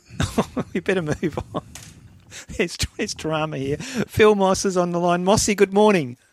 Good morning, Ray. Morning, Bulldog. Morning to all our listeners. Happy Sunday. Good on you, mate. Hey, he's not. He's not a happy man sitting next to me. He reckons there's another rort in the quiz. Well, I have to say I'm uh, I'm in the middle of Long Reef Golf Course, so I really don't care how Bulldog's feeling this morning about. How are you quiz. hitting him, Mossy? I'm hitting them really well, mate. Although my 22 year old son Nathan is showing me up as always. Oh, there you go. There you go. Let's talk some football. Though. Let's. Well, let, us talk A League last night, and of course we're into round one. Just quickly update: Adelaide United won the first game on Friday night, three 0 against Central Coast Mariners. They were far too good there. Yesterday, Macarthur one 0 against Brisbane. Western United two one against Melbourne City, and Melbourne victory to Sydney FC. Neil, what happened to Sydney FC last night, Mossy? Deja vu is what it was, Ray. Same uh, same result, same outcome as uh, this time last year, the first uh, first game of the season. It was a wet night that time, but uh, last night there was nothing wet about the performance. Um, but it was a bit limp from Sydney, to be honest. It wasn't the performance Steve Corica was looking for. Uh, it wasn't the performance the Australia Cup win um, suggested was uh, was coming for round one. But credit to Melbourne victory, they um, you know they gave as good as they got and. Uh, and came off deserved winners. But um, look, I, I still think Sydney FC are the team to beat over the course of the season. Um, you know they've got uh, they've got quality, they've got depth, um, they've got the confidence of winning the Australia Cup. But um, goes to show that the weekend results really go to show that um, you know anyone can win on their given day. It's it's round one, so it's still early days. We have the longest off season in world football. So it does take teams uh, some time to find their rhythm, but Yeah. um, you know Western United beating Melbourne City, uh, I commentated that one last night for uh, Network Ten. Hey, hey, hey, hey, and, hey! um, I've told you before about these free plugs. Oh, no plugs? Okay, no plugs. Um, I feel like that was coaching in the moment from Bulldog there. But um, it was, uh, yeah, look, it was a good, really good performance from Western United. They hung in there, they defended really uh, resolutely, and um, and then they took their chances when they came. Hey, Mossy, what about the Mariners? Hmm. Pumped 3 0 by Adelaide United. Yeah, Bulldog. I, I can't say I'm overly surprised with this one. Um, I thought maybe the Mariners would go there and cause the upset, but losing Nick Montgomery, who'd done such a fantastic job with the club, um, and a lot of players in the off season, new manager, um, an Englishman who doesn't know the A League yet, so he'll be finding his feet. So with the turnover, I'm not surprised uh, that Adelaide, with a, with a quite a a stable squad, and obviously Carl Veart, who knows the A League inside and out. Um, not surprised by that result, although they had to do it without uh, Craig Goodwin, of course. Uh, as I said uh, yesterday on air, no Craig, but still a good win for Adelaide United. Exactly. Um, today, the Western Sydney Wanderers take on Wellington Phoenix. The Wanderers at home. Perth Glory at home against Newcastle is a, the later game today. Mossy, can we go to England? And before we talk about some of the EPL results, I mentioned earlier news has come through overnight. The great Sir Bobby Charlton has passed away, of course, probably England's finest ever footballer, passing away at the age of 86. And what a legend of the sport he has been, and what, what a wonderful advertisement he is for English football.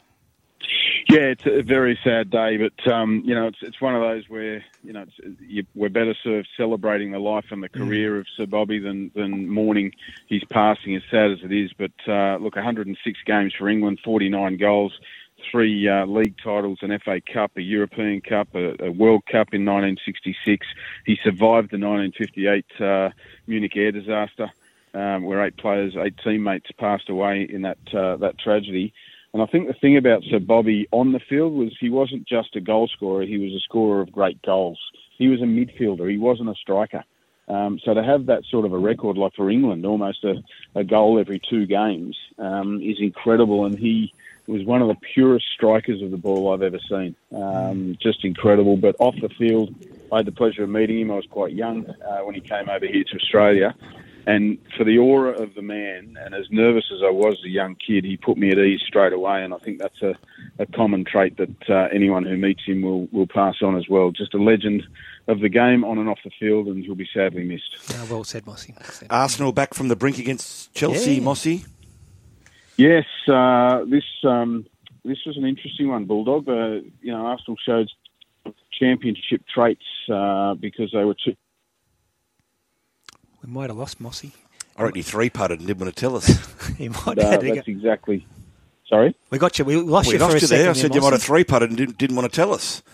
Oh, sorry, no, no, no, no, no. I've given golf away just to uh, to talk to you guys, but um, yeah, they um, they were two 0 down after 48 minutes, and uh, Declan Rice and Trossard came back to score in the 77th and 84th. So, although um, Mikel Arteta won't be happy that they were behind by two, he'll be delighted with the character they showed to uh, to come back from the brink at Stamford Bridge. Both Manchester teams had wins overnight. Manchester City 2, Brighton 1, and Manchester United 2, Sheffield 1. Yeah, that's right, and uh, you you can't help but think Manchester United were probably spurred a little bit by the passing of Sir Bobby. Um, they wouldn't have wanted to to lose um, on the, the same weekend that he passed away. So uh, you know, a good result, although it's expected. Manchester United should go to Sheffield United and win, with all due respect to Sheffield United fans. Um, but um, yeah, Manchester City just keep doing what they do. Um, you know, they um, they didn't have it all their own way. Um, they um, they were 2 0 after 19 minutes, so a really strong start. But um, Fati scored for Brighton in the 73rd minute, and then uh, Manchester City had a late, late red card, but uh, they march on. And Mossy, Liverpool won the Merseyside derby. They did, and again, we didn't have it our own all our own way, Bulldog. Um, we had uh, uh, Everton were down to uh, down to ten men after 37 minutes, so we had a long time to play against 10 men, and uh, it was that man Mo Salah who scored a, a double from the penalty spot, and then one in injury time as well to get us the three points. But uh, yeah, good to see the uh, the Reds owning Merseyside. Exactly. Hey, Mossy, what do we take away from the Socceroos two games against England and, of course, that New Zealand win? Yeah, positives, Ray. Uh, look, uh, only experimented uh, through the two games, and I think the, the performance against England was uh, was fantastic. We should have won that game. Could have won we that, took our yeah. chances. Uh, I really think we were a good chance of winning that. We didn't. England took their chance and and we lost. But then against New Zealand, we really should have scored six goals. So the, the key is we're creating chances.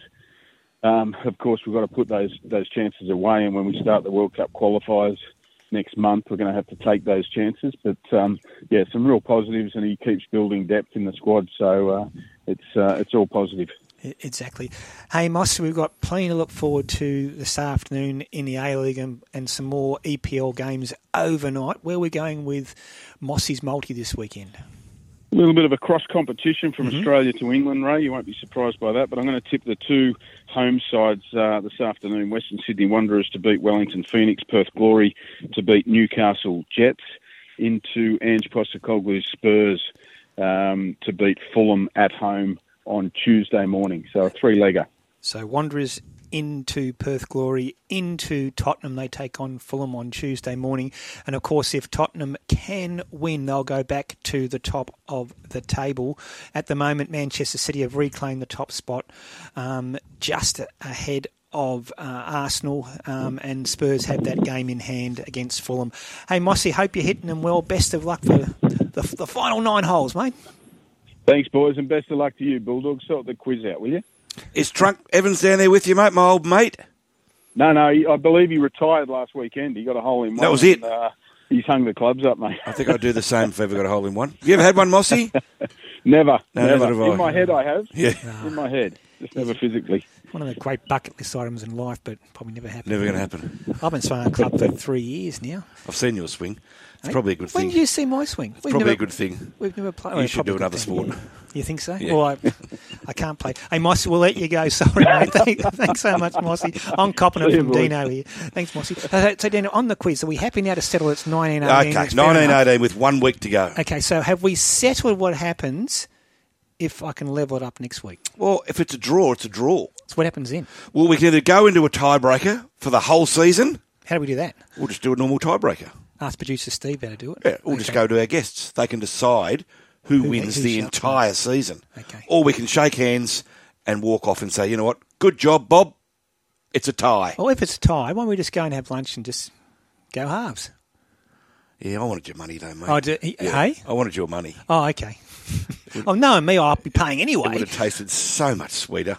We can still win it. Still win it next week. Of course, you are off to America for two consecutive Sundays, Correct. and you expect us to call you halfway through a, a footy game, you get an NFL game you're watching when you've had about six beers, and they're in giant mugs. You've got no chance. No chance at all.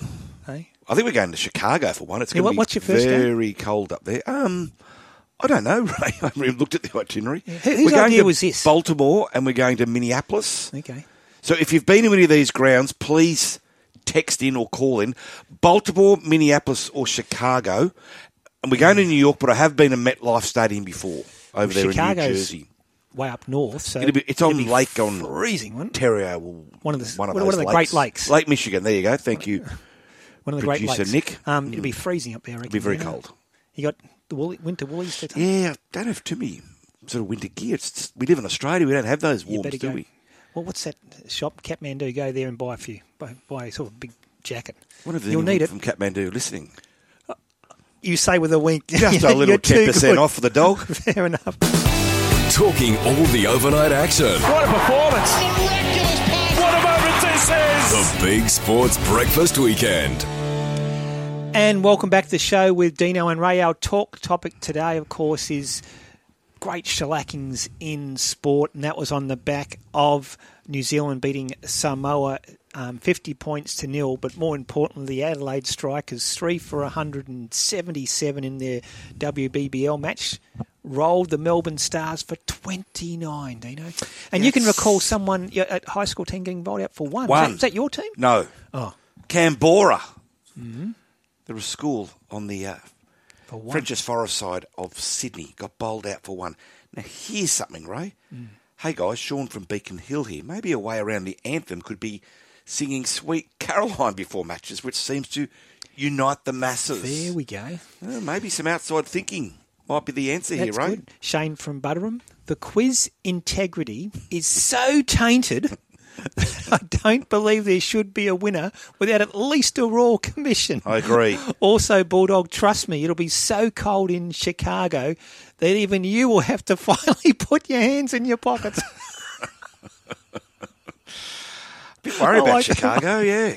It'll be freezing. I saw a weather forecast. I went forward, and had a look at when we're going to be there, and it was like at night two degrees, but it says minus four. So I'm assuming that wind chill comes off the uh, Oh. Lake Michigan. Yeah. So she's going to be a bit chilly. So we're, we're talking early November. So yeah. New York will be cold too. mid autumn, getting close to. We went to New York in towards middle late November a few years back, and I just put my my hoodie on and Tanya Stinley. More than that, no, I don't. So it's really cold I know more. outside, and you know the problem was, Dino, wasn't so much the air; it was the wind chill factor. Yes. coming off that. What, what's the the water? Where the In New York? Oh, freezing where the Statue of Liberty is. Uh, I got The so Hudson bad. River and the, uh, Yeah. East River. I said, Tan, I can't, I can't cope. I've Got to go back and get more clothes. Had to go back to the hotel, and we're walking back trying to find a taxi. Couldn't find anything, and this lady heard us talking, and she walked up to us and she said. Uh, you guys from Australia? We looked at her and we said, "Yeah, you from Australia." Lived lived in an apartment block right in right in front of us, overlooking the Hudson River and Statue of Liberty. Just amazing. But anyway, she told us um, she's an Australian living there for about six years. What a place to live! But uh, I was duly chastised for being, being an idiot, not, Not wear- wearing wearing the clothes. You were appropriate clothing. Hence, you must go and get yourself a decent know jacket. more. Oh, I do now. Hence, you must go and get a decent jacket and even some um, uh, some thermal underwear, Dina. Some you might need it. Gloves. Scotty from Forestville is a friend of mine. Is the he? day doesn't get any better when England lose in cricket and then the rugby.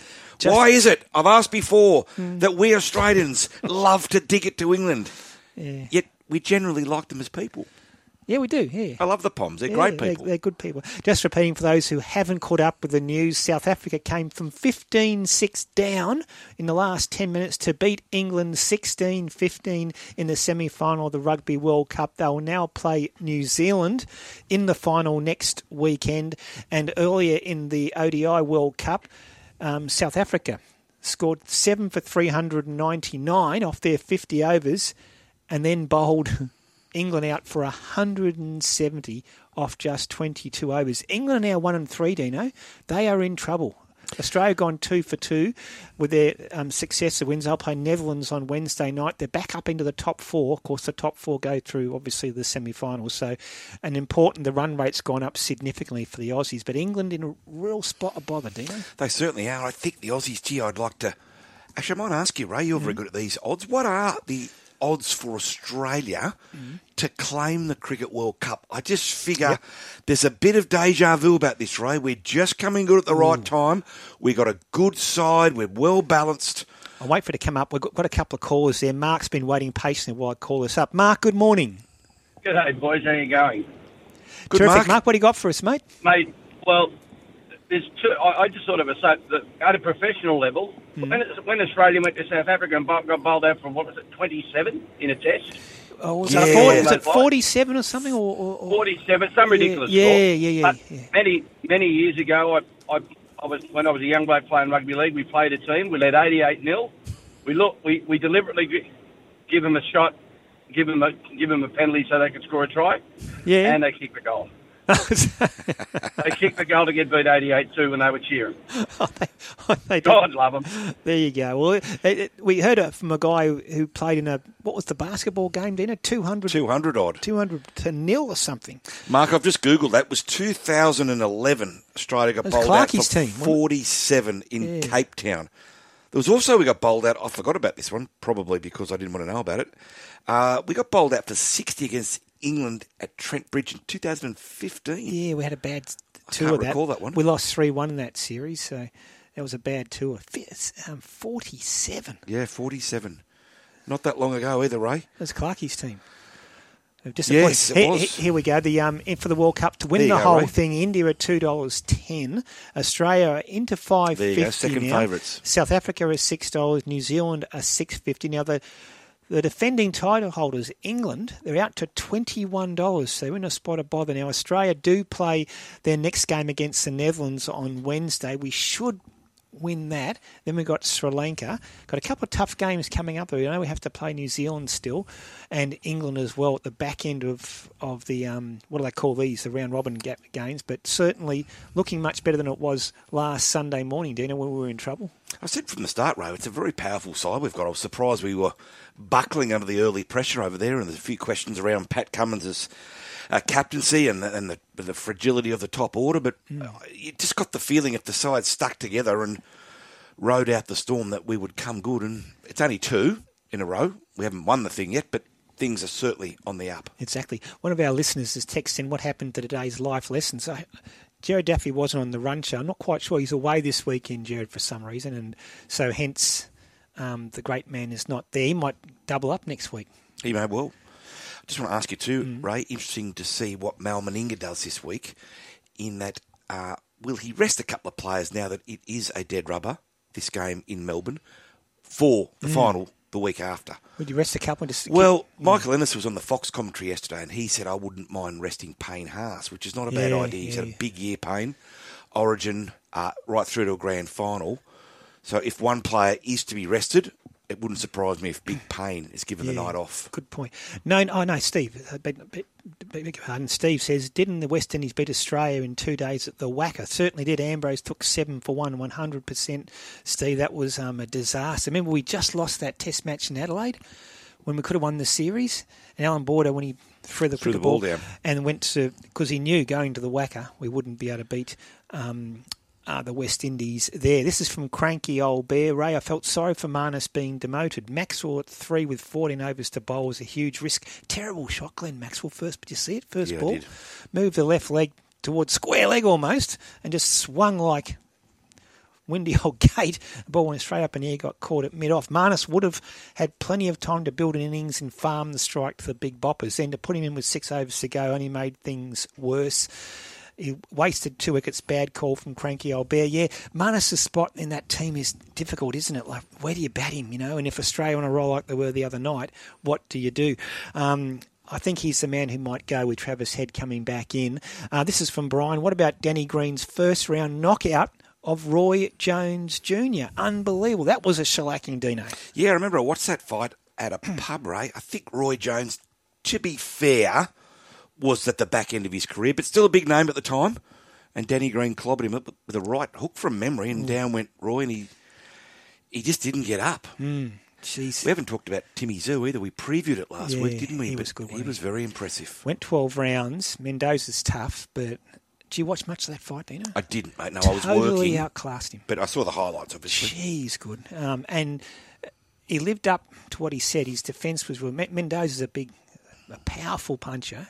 Got a few through, but um, Timmy Tszyu just keeps taking the fight up to his opponents. He just keeps walking straight up to them, and they don't get a chance. They, they get smothered by his constant pressure, and he is a fight. This is from Straub. Stop whinging about the cold, Dino. Have a thought for my nephew Daniel, where the outside temperature was minus 28 degrees the other day, where he has been all winter at Davis Base, Antarctica. Must be working. there. Minus 28. So he's, he's survived winter. Having said that, Straub, if he goes down there, he knows it's going to be cold. Minus 28. That's uh, horrendous. Oh, I, I can't even imagine that. I've, been- I've been the worst I've ever, ever had. I think was minus ten or minus eleven, um, up at uh, Mount Kosciuszko one year. Did I tell you what happened that year, Dino? We had the buy from the last game before the finals. The boys said, "We'll duck off." The coach said, "Guys, don't do anything stupid. Just get ready for the finals." So we also will duck off down to the snow because we used to love the snow back then. And took the bus down overnight, drank the whole way. Got to um, got to your, your, your lodge at, um, at, at Perisher Valley, wherever it was. Get your skis straight up the ski lift, start skiing down. Very first um, run down the hill. I've fallen over. Oh, my knee's a bit sore. Kept going until lunchtime. Stopped, found the pub, ordered the steak and the beer. sitting down there. All of a sudden, the knee locked up. Oh, gone. Yeah, didn't do what's the, not what's the ace? What's the other one? Did- MCL. Yeah, did that. So missed the finals. There everything. Had to spend the weekend watching the boys Sure, ski. the coach was thrilled, Ray. Oh, you should have after seen being Tuesday told not night. to do anything silly. It, it wasn't it wasn't good fun. We better take a quick break. Listen to Dino and Ray in the Big Sports Breakfast weekend. Talking all the overnight action. You've made my dream. Fantastic strike! The Big Sports Breakfast Weekend. And welcome back to the show with Dino and Ray. What is it, Dino? Sorry, Ray. The text just came through. I'm not sure I can read it out from the Dubbo eel. Oh, yeah, no, you may be a bit Yeah. annoyed. Referring to the cold again. Correct. Just go to that store and buy yourself a jacket. Our next guest, um, Stewie Clark's been good enough to join us, the former Australian Test fast bowler. Stu, good morning. The last time we were talking, we were worried about the Aussies after losing their first two games. To be fair, against probably two of the form teams of the competition so far in India and South Africa, but they've got things back on track in the ODI World Cup. A big win over Sri Lanka, a dominant win against Pakistan on Friday night. They go to game five against the Netherlands on Wednesday night, and they're back in the top four. Stu, good morning. Morning, Ray. Morning, boys. Um, or Dino, sorry. Um, oh, look, they, they absolutely they did. They they got a little bit lucky. You, you wonder whether that catch was taken and things Warner, changed. But yeah. you know what? Yeah, but you but you know what? You got to give credit to Warner and Mitchell Marsh. That was an unbelievable partnership. Hit the ball to all parts of the ground. Just played beautifully. They looked like they were going to get 450 at one stage. They were going that well. Um, but you know, Pakistan fought back, and then they did well to restrict them to uh, 300 odd. So you got to give them credit. They seem to have turned their form around. There's a couple of big matches coming up v England v New Zealand, but you know what? You've got to say when you look at them, um, they look like they're just playing with a little bit more confidence. I was going to ask you, Stewie, it's only early and we've got a long way to go in the tournament, but certainly on face value, we're starting to look like a side that can win it. We're starting to look a lot better, absolutely. Uh, there's no question about that. We're playing, as I said, with a little bit more confidence. We looked a little bit down, we looked a little bit tired, but guys getting into form with the bat, you know, Warner and Marsh in particular. Zampa picking up a few wickets. He was, you know, there was much talked about, you know, he was out of form, back injury, hadn't picked up a few wickets, so he's picked up four for and four for. Um, things are just starting to turn. I still think we're, we're a spinner short. We, every Yeah. team's got two or three spinners that they can use. We don't seem to have that, or we certainly don't have that. So um, we've got challenges, but that's okay. It's we, we can work through that hopefully. And on the big stage, our batters and our you know our part-time spinners stand up. Yeah, no, we need Adam Zampa to stay fit, don't we? He's our only spinner in the squad. Hey, Stu, I, I can't get my head around this. Um, I saw Pat Cummins be interviewed after um, the win against um, uh, Pakistan the other night, and he said the Australian team have t- adopted a new mantra to, quote, care less. I I don't quite know what that means. You're playing for your country, you're playing for Australia, you're playing in a World Cup. You've got to care, haven't you? No, I think I think that it cares less to what other people think. I think that's what he's that's what he's getting at there. So um, I think they care about the World Cup. That that's certainly not in question. But um, you know, the Australian cricket team, they, you know, they're, they're too aggressive. They're not aggressive enough. You see it. You read the paper headlines. You know, right? Some of them sometimes. You know, Don't do the they're- headlines, Stewie. You know how it works. um, but that that's the sort of mantra that you know the Australian cricket team they they they, they want everyone wants them to win, but play with being really good blokes. And sometimes professional sport doesn't actually allow for that. You've got to be a little bit aggressive and you know take the game take the game on. I think that's what Pat's alluding to. And you know even if you watch the uh, the game against think it was Sri Lanka, Mitchell Starc third or fourth ball of the day, you know threatening to Mankad someone, just playing with a bit more of an aggressive edge to them that um, hopefully holds them in good stead. Hey, uh, Stewie, I saw Nathan Lyon. I think he was back yesterday playing a bit of Mm, great cricket. great yeah. cricket, was it? That's a good sign, isn't it? Because he still wants to play until he's 40. Is this attainable? Well, let's hope so for the Australian sake. He's, he's the best spinner, the best off spinner in the world at the moment. He's got you know, 450 Test wickets. Um, the way the game is too now, you don't play all forms, right? So, so Nathan Lyon predominantly plays Test matches and maybe the odd one day or T20 game for New South Wales or, or the Renegades now. So, oh mate, if he plays on the, if he's, he keeps himself pretty fit. I've actually seen him around New South Wales training a little bit, and he looks like he's in good nick. He's training hard. Um, you know, at his age, when you have a calf injury of the one he had, you you got to be a little bit cautious with it. And the the physios and the medical staff have certainly done that. But he looks bigger and better than ever. So bring on the Test Summer and Nathan Lyon. He'll, mate, he could get well, 600, 700 mm. Test wickets if he keeps going on 40. He could arguably, and, and look, it's, it's a big ask, but he could actually break Warney's record for Australia's most Test Pass wickets Warney, if he yeah. kept playing for that long. Yeah, no, it'd be great to see. Speaking of players coming back from injury, it looks like Travis Head could be as back as early as the Netherlands game on Wednesday night, Stu. And I think the Australian hierarchy have basically said he'll go back and and open the batting alongside Warner, so we'll have the two lefties there. I presume Mitch Marsh probably drops to three or four, and Marnus Lane, Ma- Marnus Labuschagne is the player to miss out. Is that how you read it, Stu? Yeah, I, I, interesting you came out at the top of the order, especially after the partnership of Yeah. Marsh Warner. But you know that, that's whether he's one, two, three, he'll be in that in that spot there. Um, it's a big ask. He hasn't played for four weeks. Where, where would you where would you bat him, Stu? Oh, I, I'd probably actually bat him three. I, I'd just sort of turn around and say, look, that partnership was so good.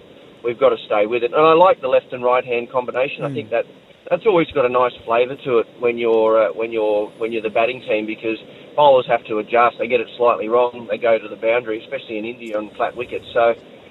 I, I like that combination, but you know that said, if he opens the batting with Warner, that's not a bad thing either. My my bigger concern is he hasn't played a lot of cricket, so we've got to we've got to get him back out there. He's got to start playing, and then he's got to start scoring some runs. Because once you've had four weeks off, you can have as many nets as you want, but that batting in the middle, that's why they need him against the Netherlands to get him some time in the middle. Stewie, if I flip over to Test cricket, we're obviously a very dominant nation, as we generally always are. But you go through our lineup, you've got up, up Steve Smith, uh, David Warner, Josh Hazlewood, uh, Mitchell Starc. It's a very experienced side, but it's also a side that is getting older. Do we try to limit the damage by having them all walk out at the same time, or wh- where do you see Australia's future, given we do have, to be fair, uh, an ageing side?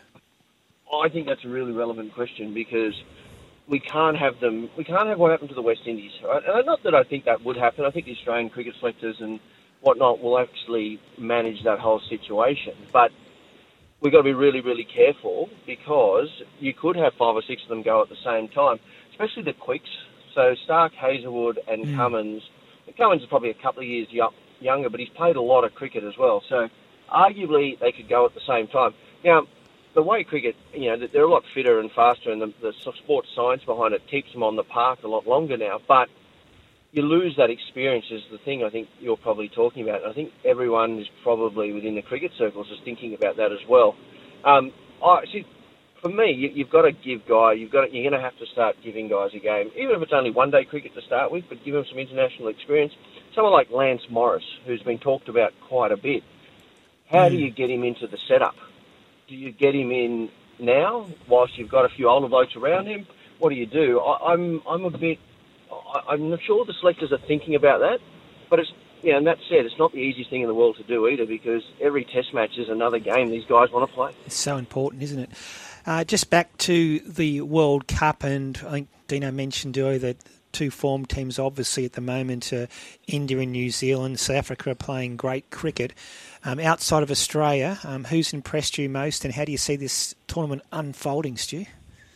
Uh, it's pretty hard to go past India. They've been absolutely dominant in every game they've played, and they've looked a million dollars. You know, Rohit Sharma at the top of the uh, order, Virat Kohli getting runs, Jasprit Bumrah.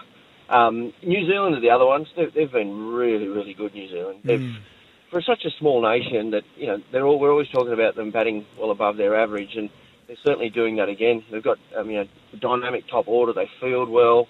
Um, they've got guys that can take wickets. So outside of Australia, those are the two teams to beat. England have been okay, um, but yeah, I don't know. I don't know if they're as dominant as they were in the England World Cup a couple of years ago. Yeah, they're one and three, and their run rate's horrendous now, England. So that, Yeah. they're in a spot of bother. Mm. Yeah, they've got they've got some dramas. They need to win, and they need to win well for the next couple of games to have any chance. But but certainly that's uh, that New Zealand, India, they're, they're the teams for me. I thought Pakistan are, you know, I think they'll be there or thereabouts at the end as well. I know Australia beat them in the recent match, but yeah, I, I think they'll be there or thereabouts.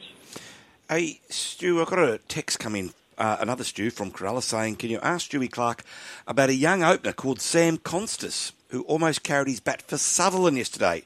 Is this a young star on the rise, Stewie?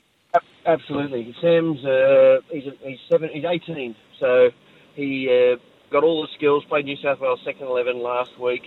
Um, I think he scored 75 not out in the second innings. He's doing his HSC at the moment, so he's got a few things going on in his life. But absolutely, he's a star of the future. Um, you'll see his name in lights in the not too distant future. But um, yeah, Sam Konstas probably uh, put him on the uh, put him on the calendar as a player to watch in a few years' time as being certainly a New South Wales player, and then hopefully for his sake playing for Australia. What's happening in New South Wales cricket? I think I heard you during the week on the BSB, Stu. we haven't won a game for 14 months in Sheffield Shield cricket. Uh, we've been uh, we've been, haven't been great, have we? So we won we won the one day Yeah, on Marsh Cup. on Friday. So you know, I'm putting all my eggs into the one day basket at the moment. But uh, you know what? We've got such a talented group of players. However, under pressure, they haven't delivered, and you know, there- there's no other way to really say it than that. It's not like they're not trying. It's not like they're not working hard. They're doing all of that stuff, and they're doing it in spade loads, but they haven't got the results. So they have to start delivering under pressure, and once they start doing that, I think it'll come with, you know, just winning. Know, winning breeds winning, but at the moment we're not good enough, and uh, it's being shown. Stuart, we haven't dragged you on here to embroil you in any sort of um, anthem debate, but I really do want to ask you.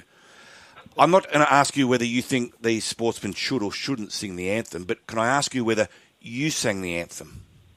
Uh, I did, and only I, I got to be honest, I didn't really remember. But I was doing the back page the other night, and they uh, they said, "Oh, you used to sing the national anthem." And I went, "Oh, great!" And then I saw some footage, and yeah, I did loudly and proudly. I burst it out.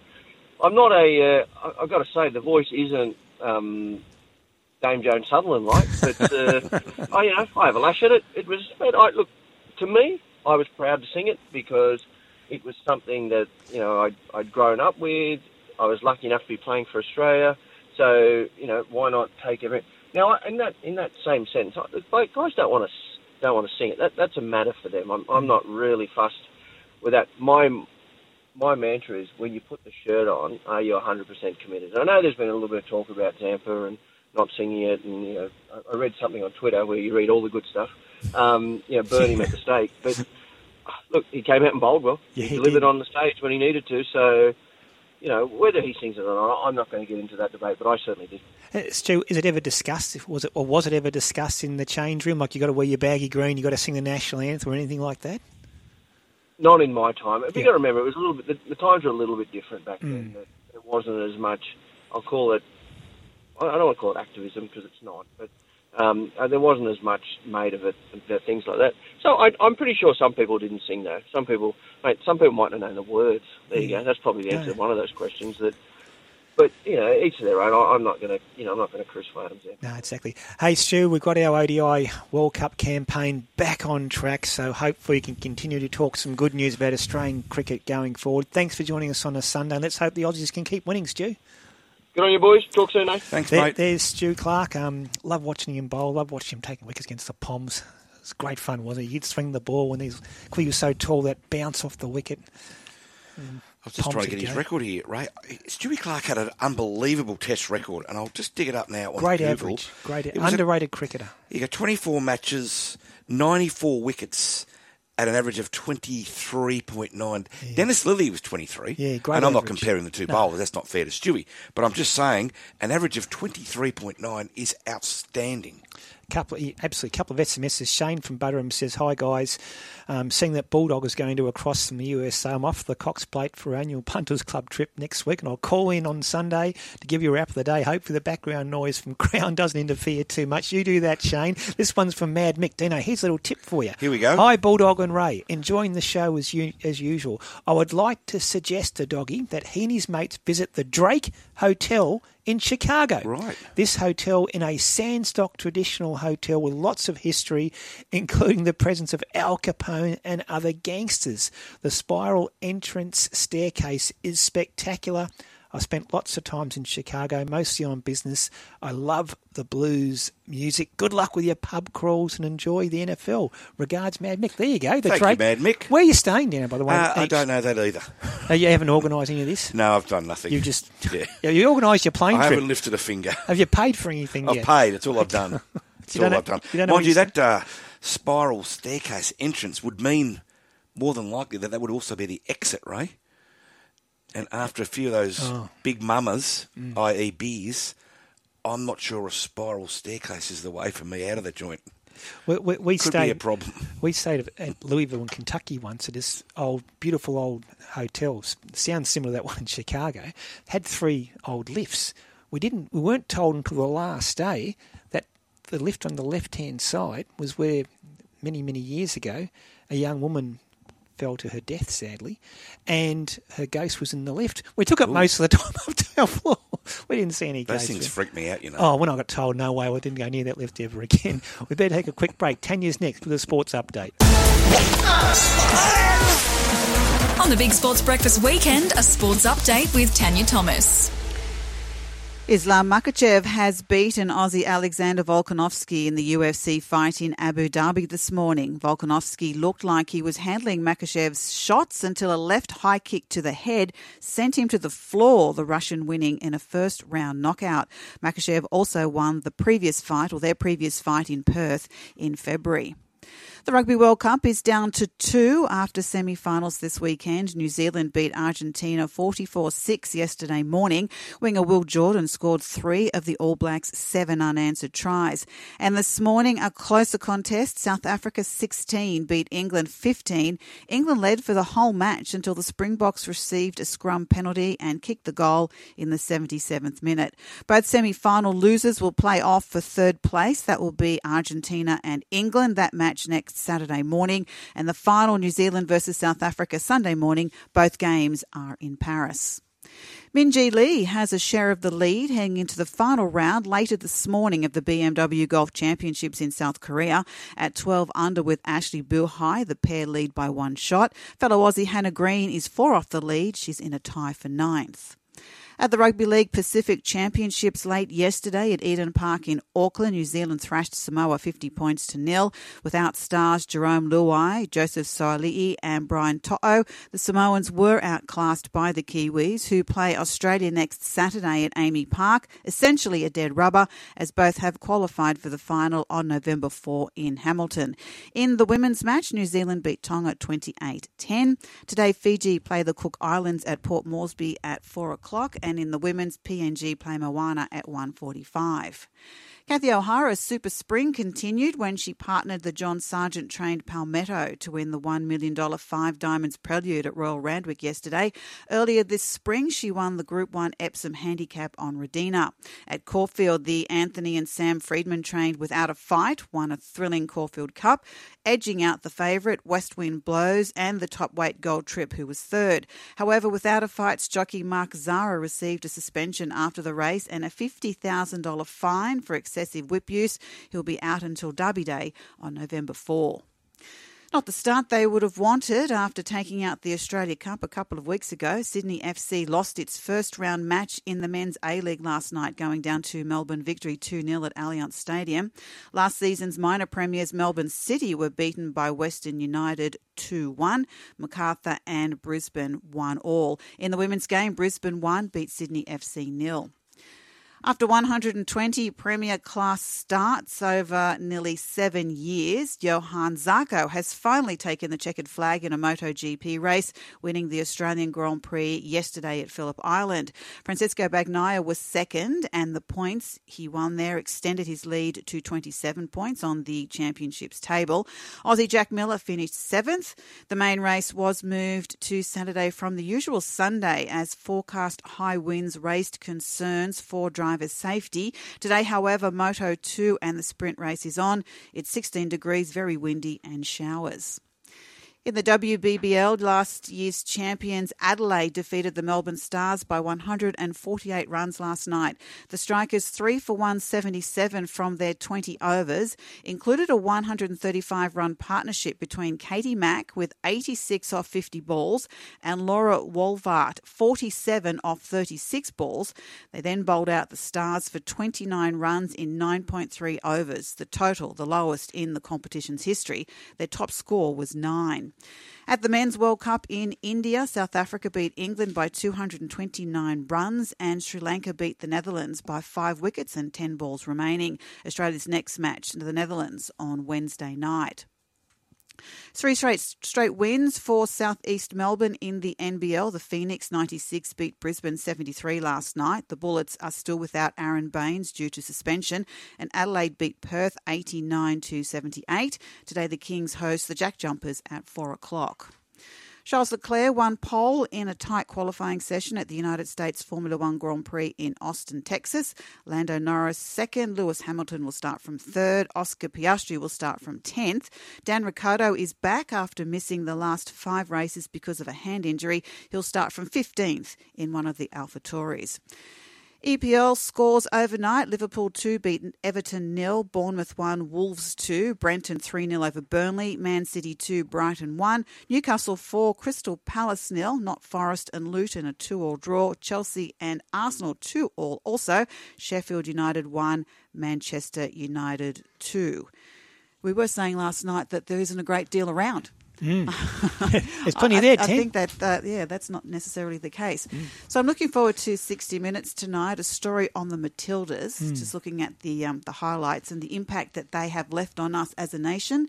The A League women's crowds are rising. Okay, And that's good. a direct offshot, uh, 100%, Mm. from the success of the Matildas and the interest amongst Australian girls, you know, is rising as, Mm. as well. Our producer Steve uh, was telling me that um, they got the biggest crowd, a Sydney FC standalone game. Yeah, it's funny because um, I was driving home last night. I shouldn't have been looking, but text came through from Buzz, just reminding Dino and put me on the conversation that he was watching the women's A League after the Matildas. Did you see that? I- what, I what saw was, it. what was your reply? You acknowledged Buzz for sitting there watching the game. Exactly. Good on him. And speaking of 60 Minutes, a, a couple of, oh, was it last week? The story on Kaylee McKeown. Oh, wasn't that a good story? It was fabulous. Now, during the week, Kaylee broke the 50 metre world record backstroke. So now she holds the 50, 100, and 200 world record backstroke titles. Unbelievable. Quite extraordinary. And she was that story was amazing because she went into great detail about the passing of her father. I think ten was it eight months prior to The Olympics. Olympics in in Tokyo, Mm. and she had tattooed on her foot um, a line that her father would always say to her. So she, when she was getting ready for the backstroke races, she always looks at her feet because you're right. on the blocks. Perfect place to put it. so it? was there to remind her every time that her father was swimming with. It was a beautiful story, and what a remarkable young woman she is. You know, She's 22. she's so determined. So determined and mature. Yeah. You know, you find that amongst the, you know all the swimmers or athletes in general, Yeah. but particularly you look at, yeah, you know, she's just so mature for her age and so determined. Yeah. Right on track for Paris. Yes, they are. Hmm. So I'll let our um, text message person wanting to know what Piers Morgan is going to say about the. Uh, the, the, the Palms Hmm. losing the cricket and the the rugby because I, I tape it and watch it every day. You like Piers, don't don't I? I Oh, you- Piers yeah, Morgan. I don't know why. You like his um. Don't like him as personally, No, but I like the fact that he says what he what he thinks. He, he and he has miss. been he has been critical of the England uh, one day cricket team Okay, in the last week or so. He actually said that um, they're supposed to be the white ball champions. Are they? They defending champs. Yeah, Yeah, well, there you go, yeah. controversial World Cup win Against against New New Zealand, Zealand. wasn't yeah, Yeah, yeah. So I'll let you know what Okay. Piers has to say. He's been teeing off a bit. Thank, thanks so much, Tim. Thanks, Tim. Um, he'll claim a moral victory, as Craig from Tamworth said. Dino. I think Piers Morgan's criticism of the Aussies uh, in England just went over the top, though. I think in the end he was almost to the point it was getting ridiculous. He just kept going on and on and on Well, it- the- about the Jonny Bairstow run out, It which never stopped when we did ten. When it we was- were in it was England, it, legal. just never stopped. It was front page every for days, wasn't it? It was just ridiculous. Yes, we were there at the time, and I was quite taken back about, you know, The how vitriol, how the yeah. vitriol and how it was, you know, the end of the world Oh. about to happen. And- and honestly, of Tan, it. I don't know if you know. cheats. Yeah. They were got actually they were getting quite nasty about But it. Honestly, ten, he did nothing wrong. was legally right. It was hundred percent, and you're told always as a young kid, make sure you get back in your crease, end of the over, end of, end of each ball.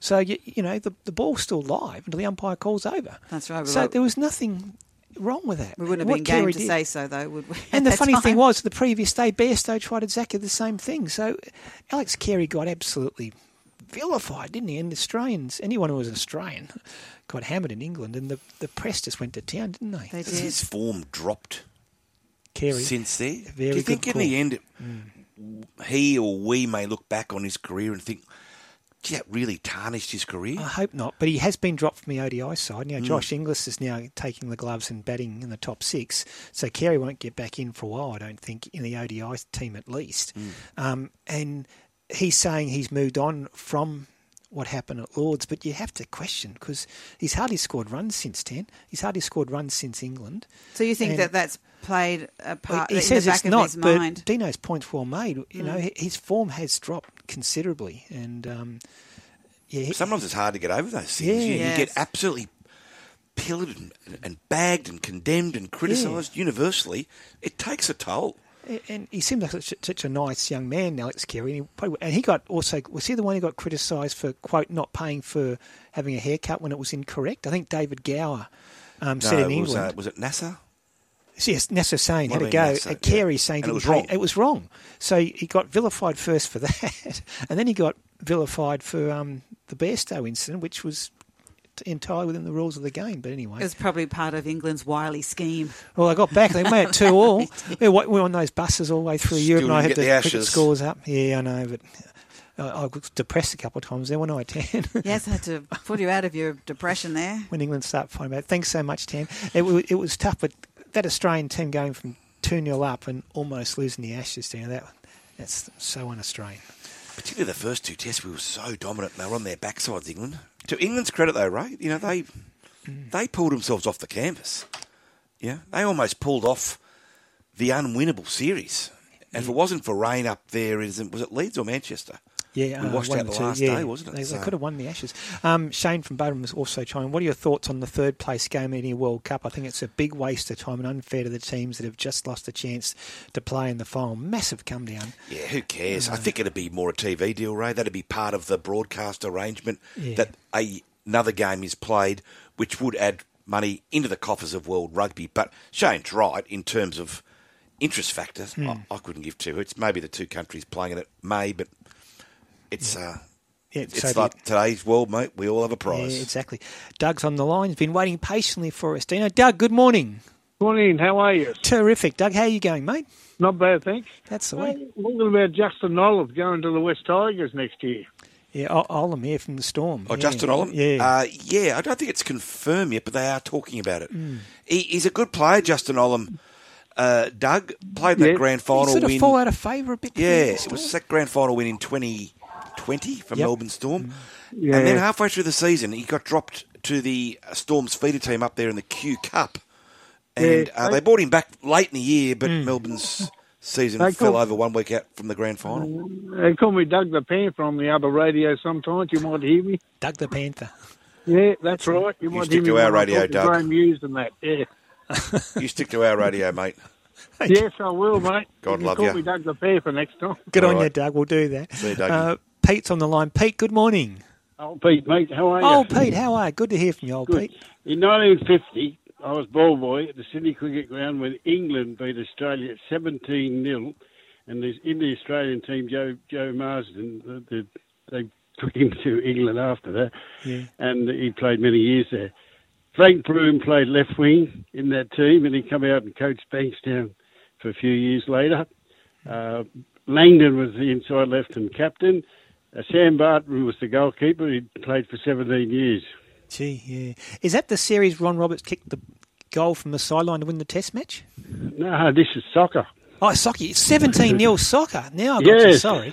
17 0. And and, and uh, Joe Marston never played rugby. Of course. Joe Marston, yeah, soccer yeah. champion. And I think the that's the uh, medal. If you're the best on the field of the grand final, you That's get it, the is Joe. Marston Yeah. medal. No, good call, old Pete. Th- thanks for that. Gary's on the line down. Gary, good morning. Good morning, uh, Ray and Dean. Just thanks for the call. And I just wonder, you know, I'm always raving on about the NRL. I want the game to be a better game. That's all I'm thinking about. I don't really support the team. I might pick a team at the beginning of the year and, and annoy them for, during the year. But I just want to make a couple of points, and then I'll just move on.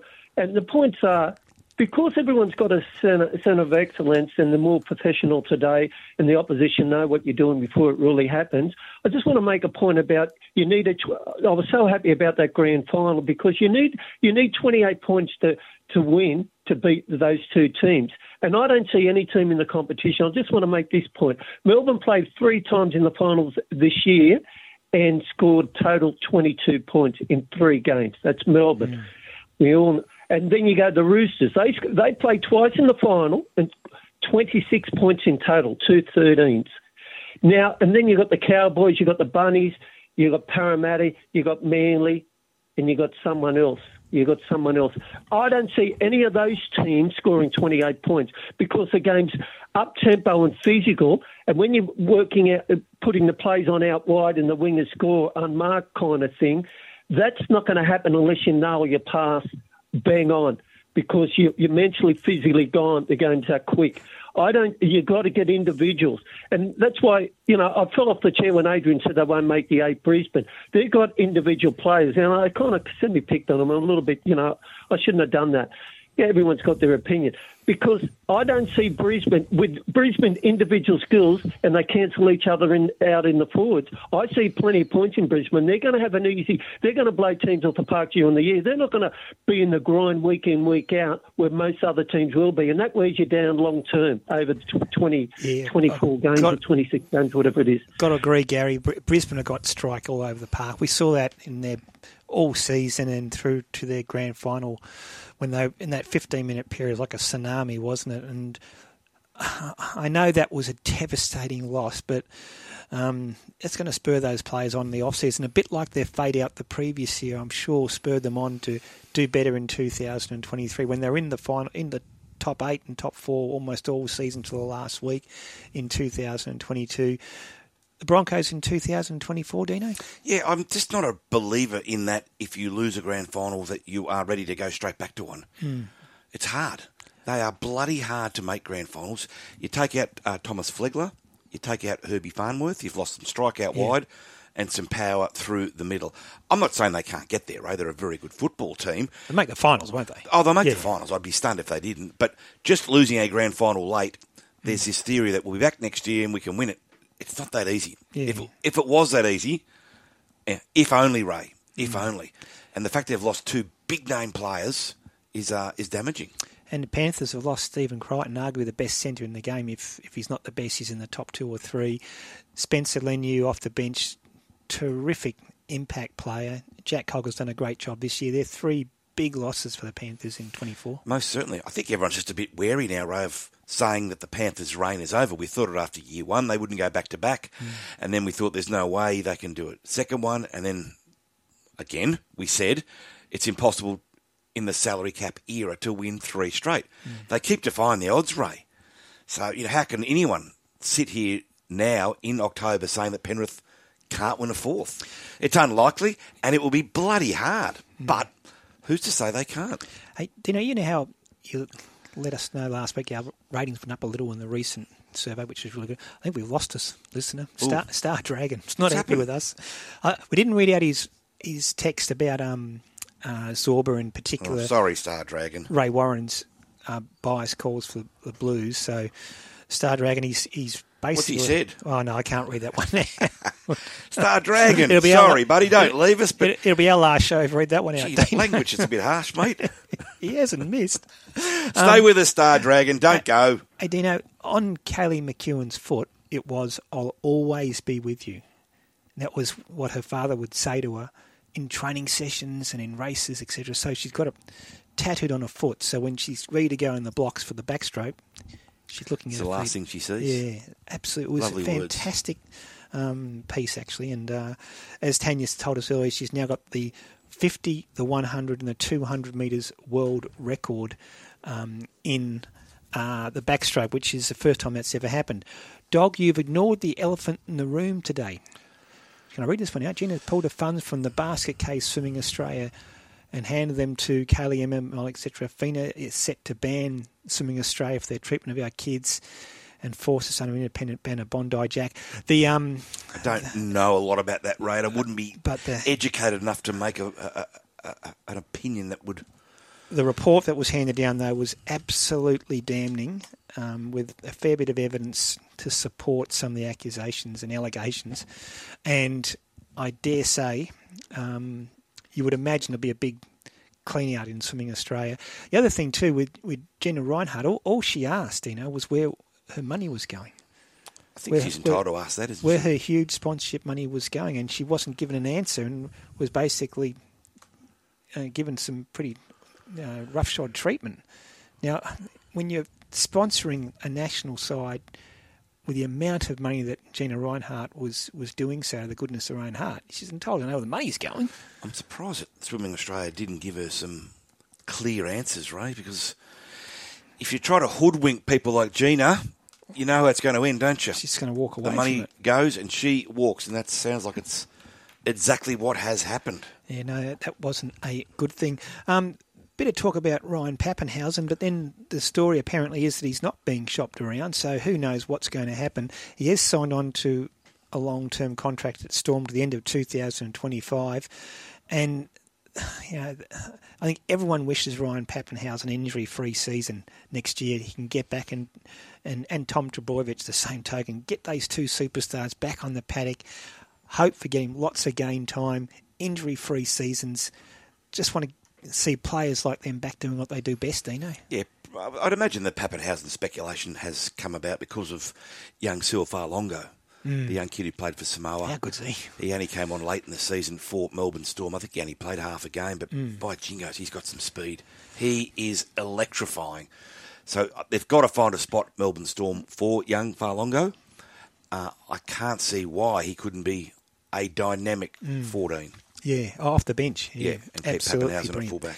Coming up on Racing HQ at Russell Veach, Mick Wallace will preview today's big Coonabarabran Cup meeting and Gary Cleese will look at the meeting at Lismore. Mick and Gary are the best in the business. The Big Sports Breakfast is back tomorrow morning at 5.30 on Radio... Ta- you, you back on tomorrow morning. I think I'm co-hosting tomorrow morning. Well, Early- helping out, I should say. Early to bed for you tonight. Early to bed. Yeah, I think Middo and Clarkey will be here. There's no home and away on a Sunday night, is there? No. Do you tape it and watch replays? No.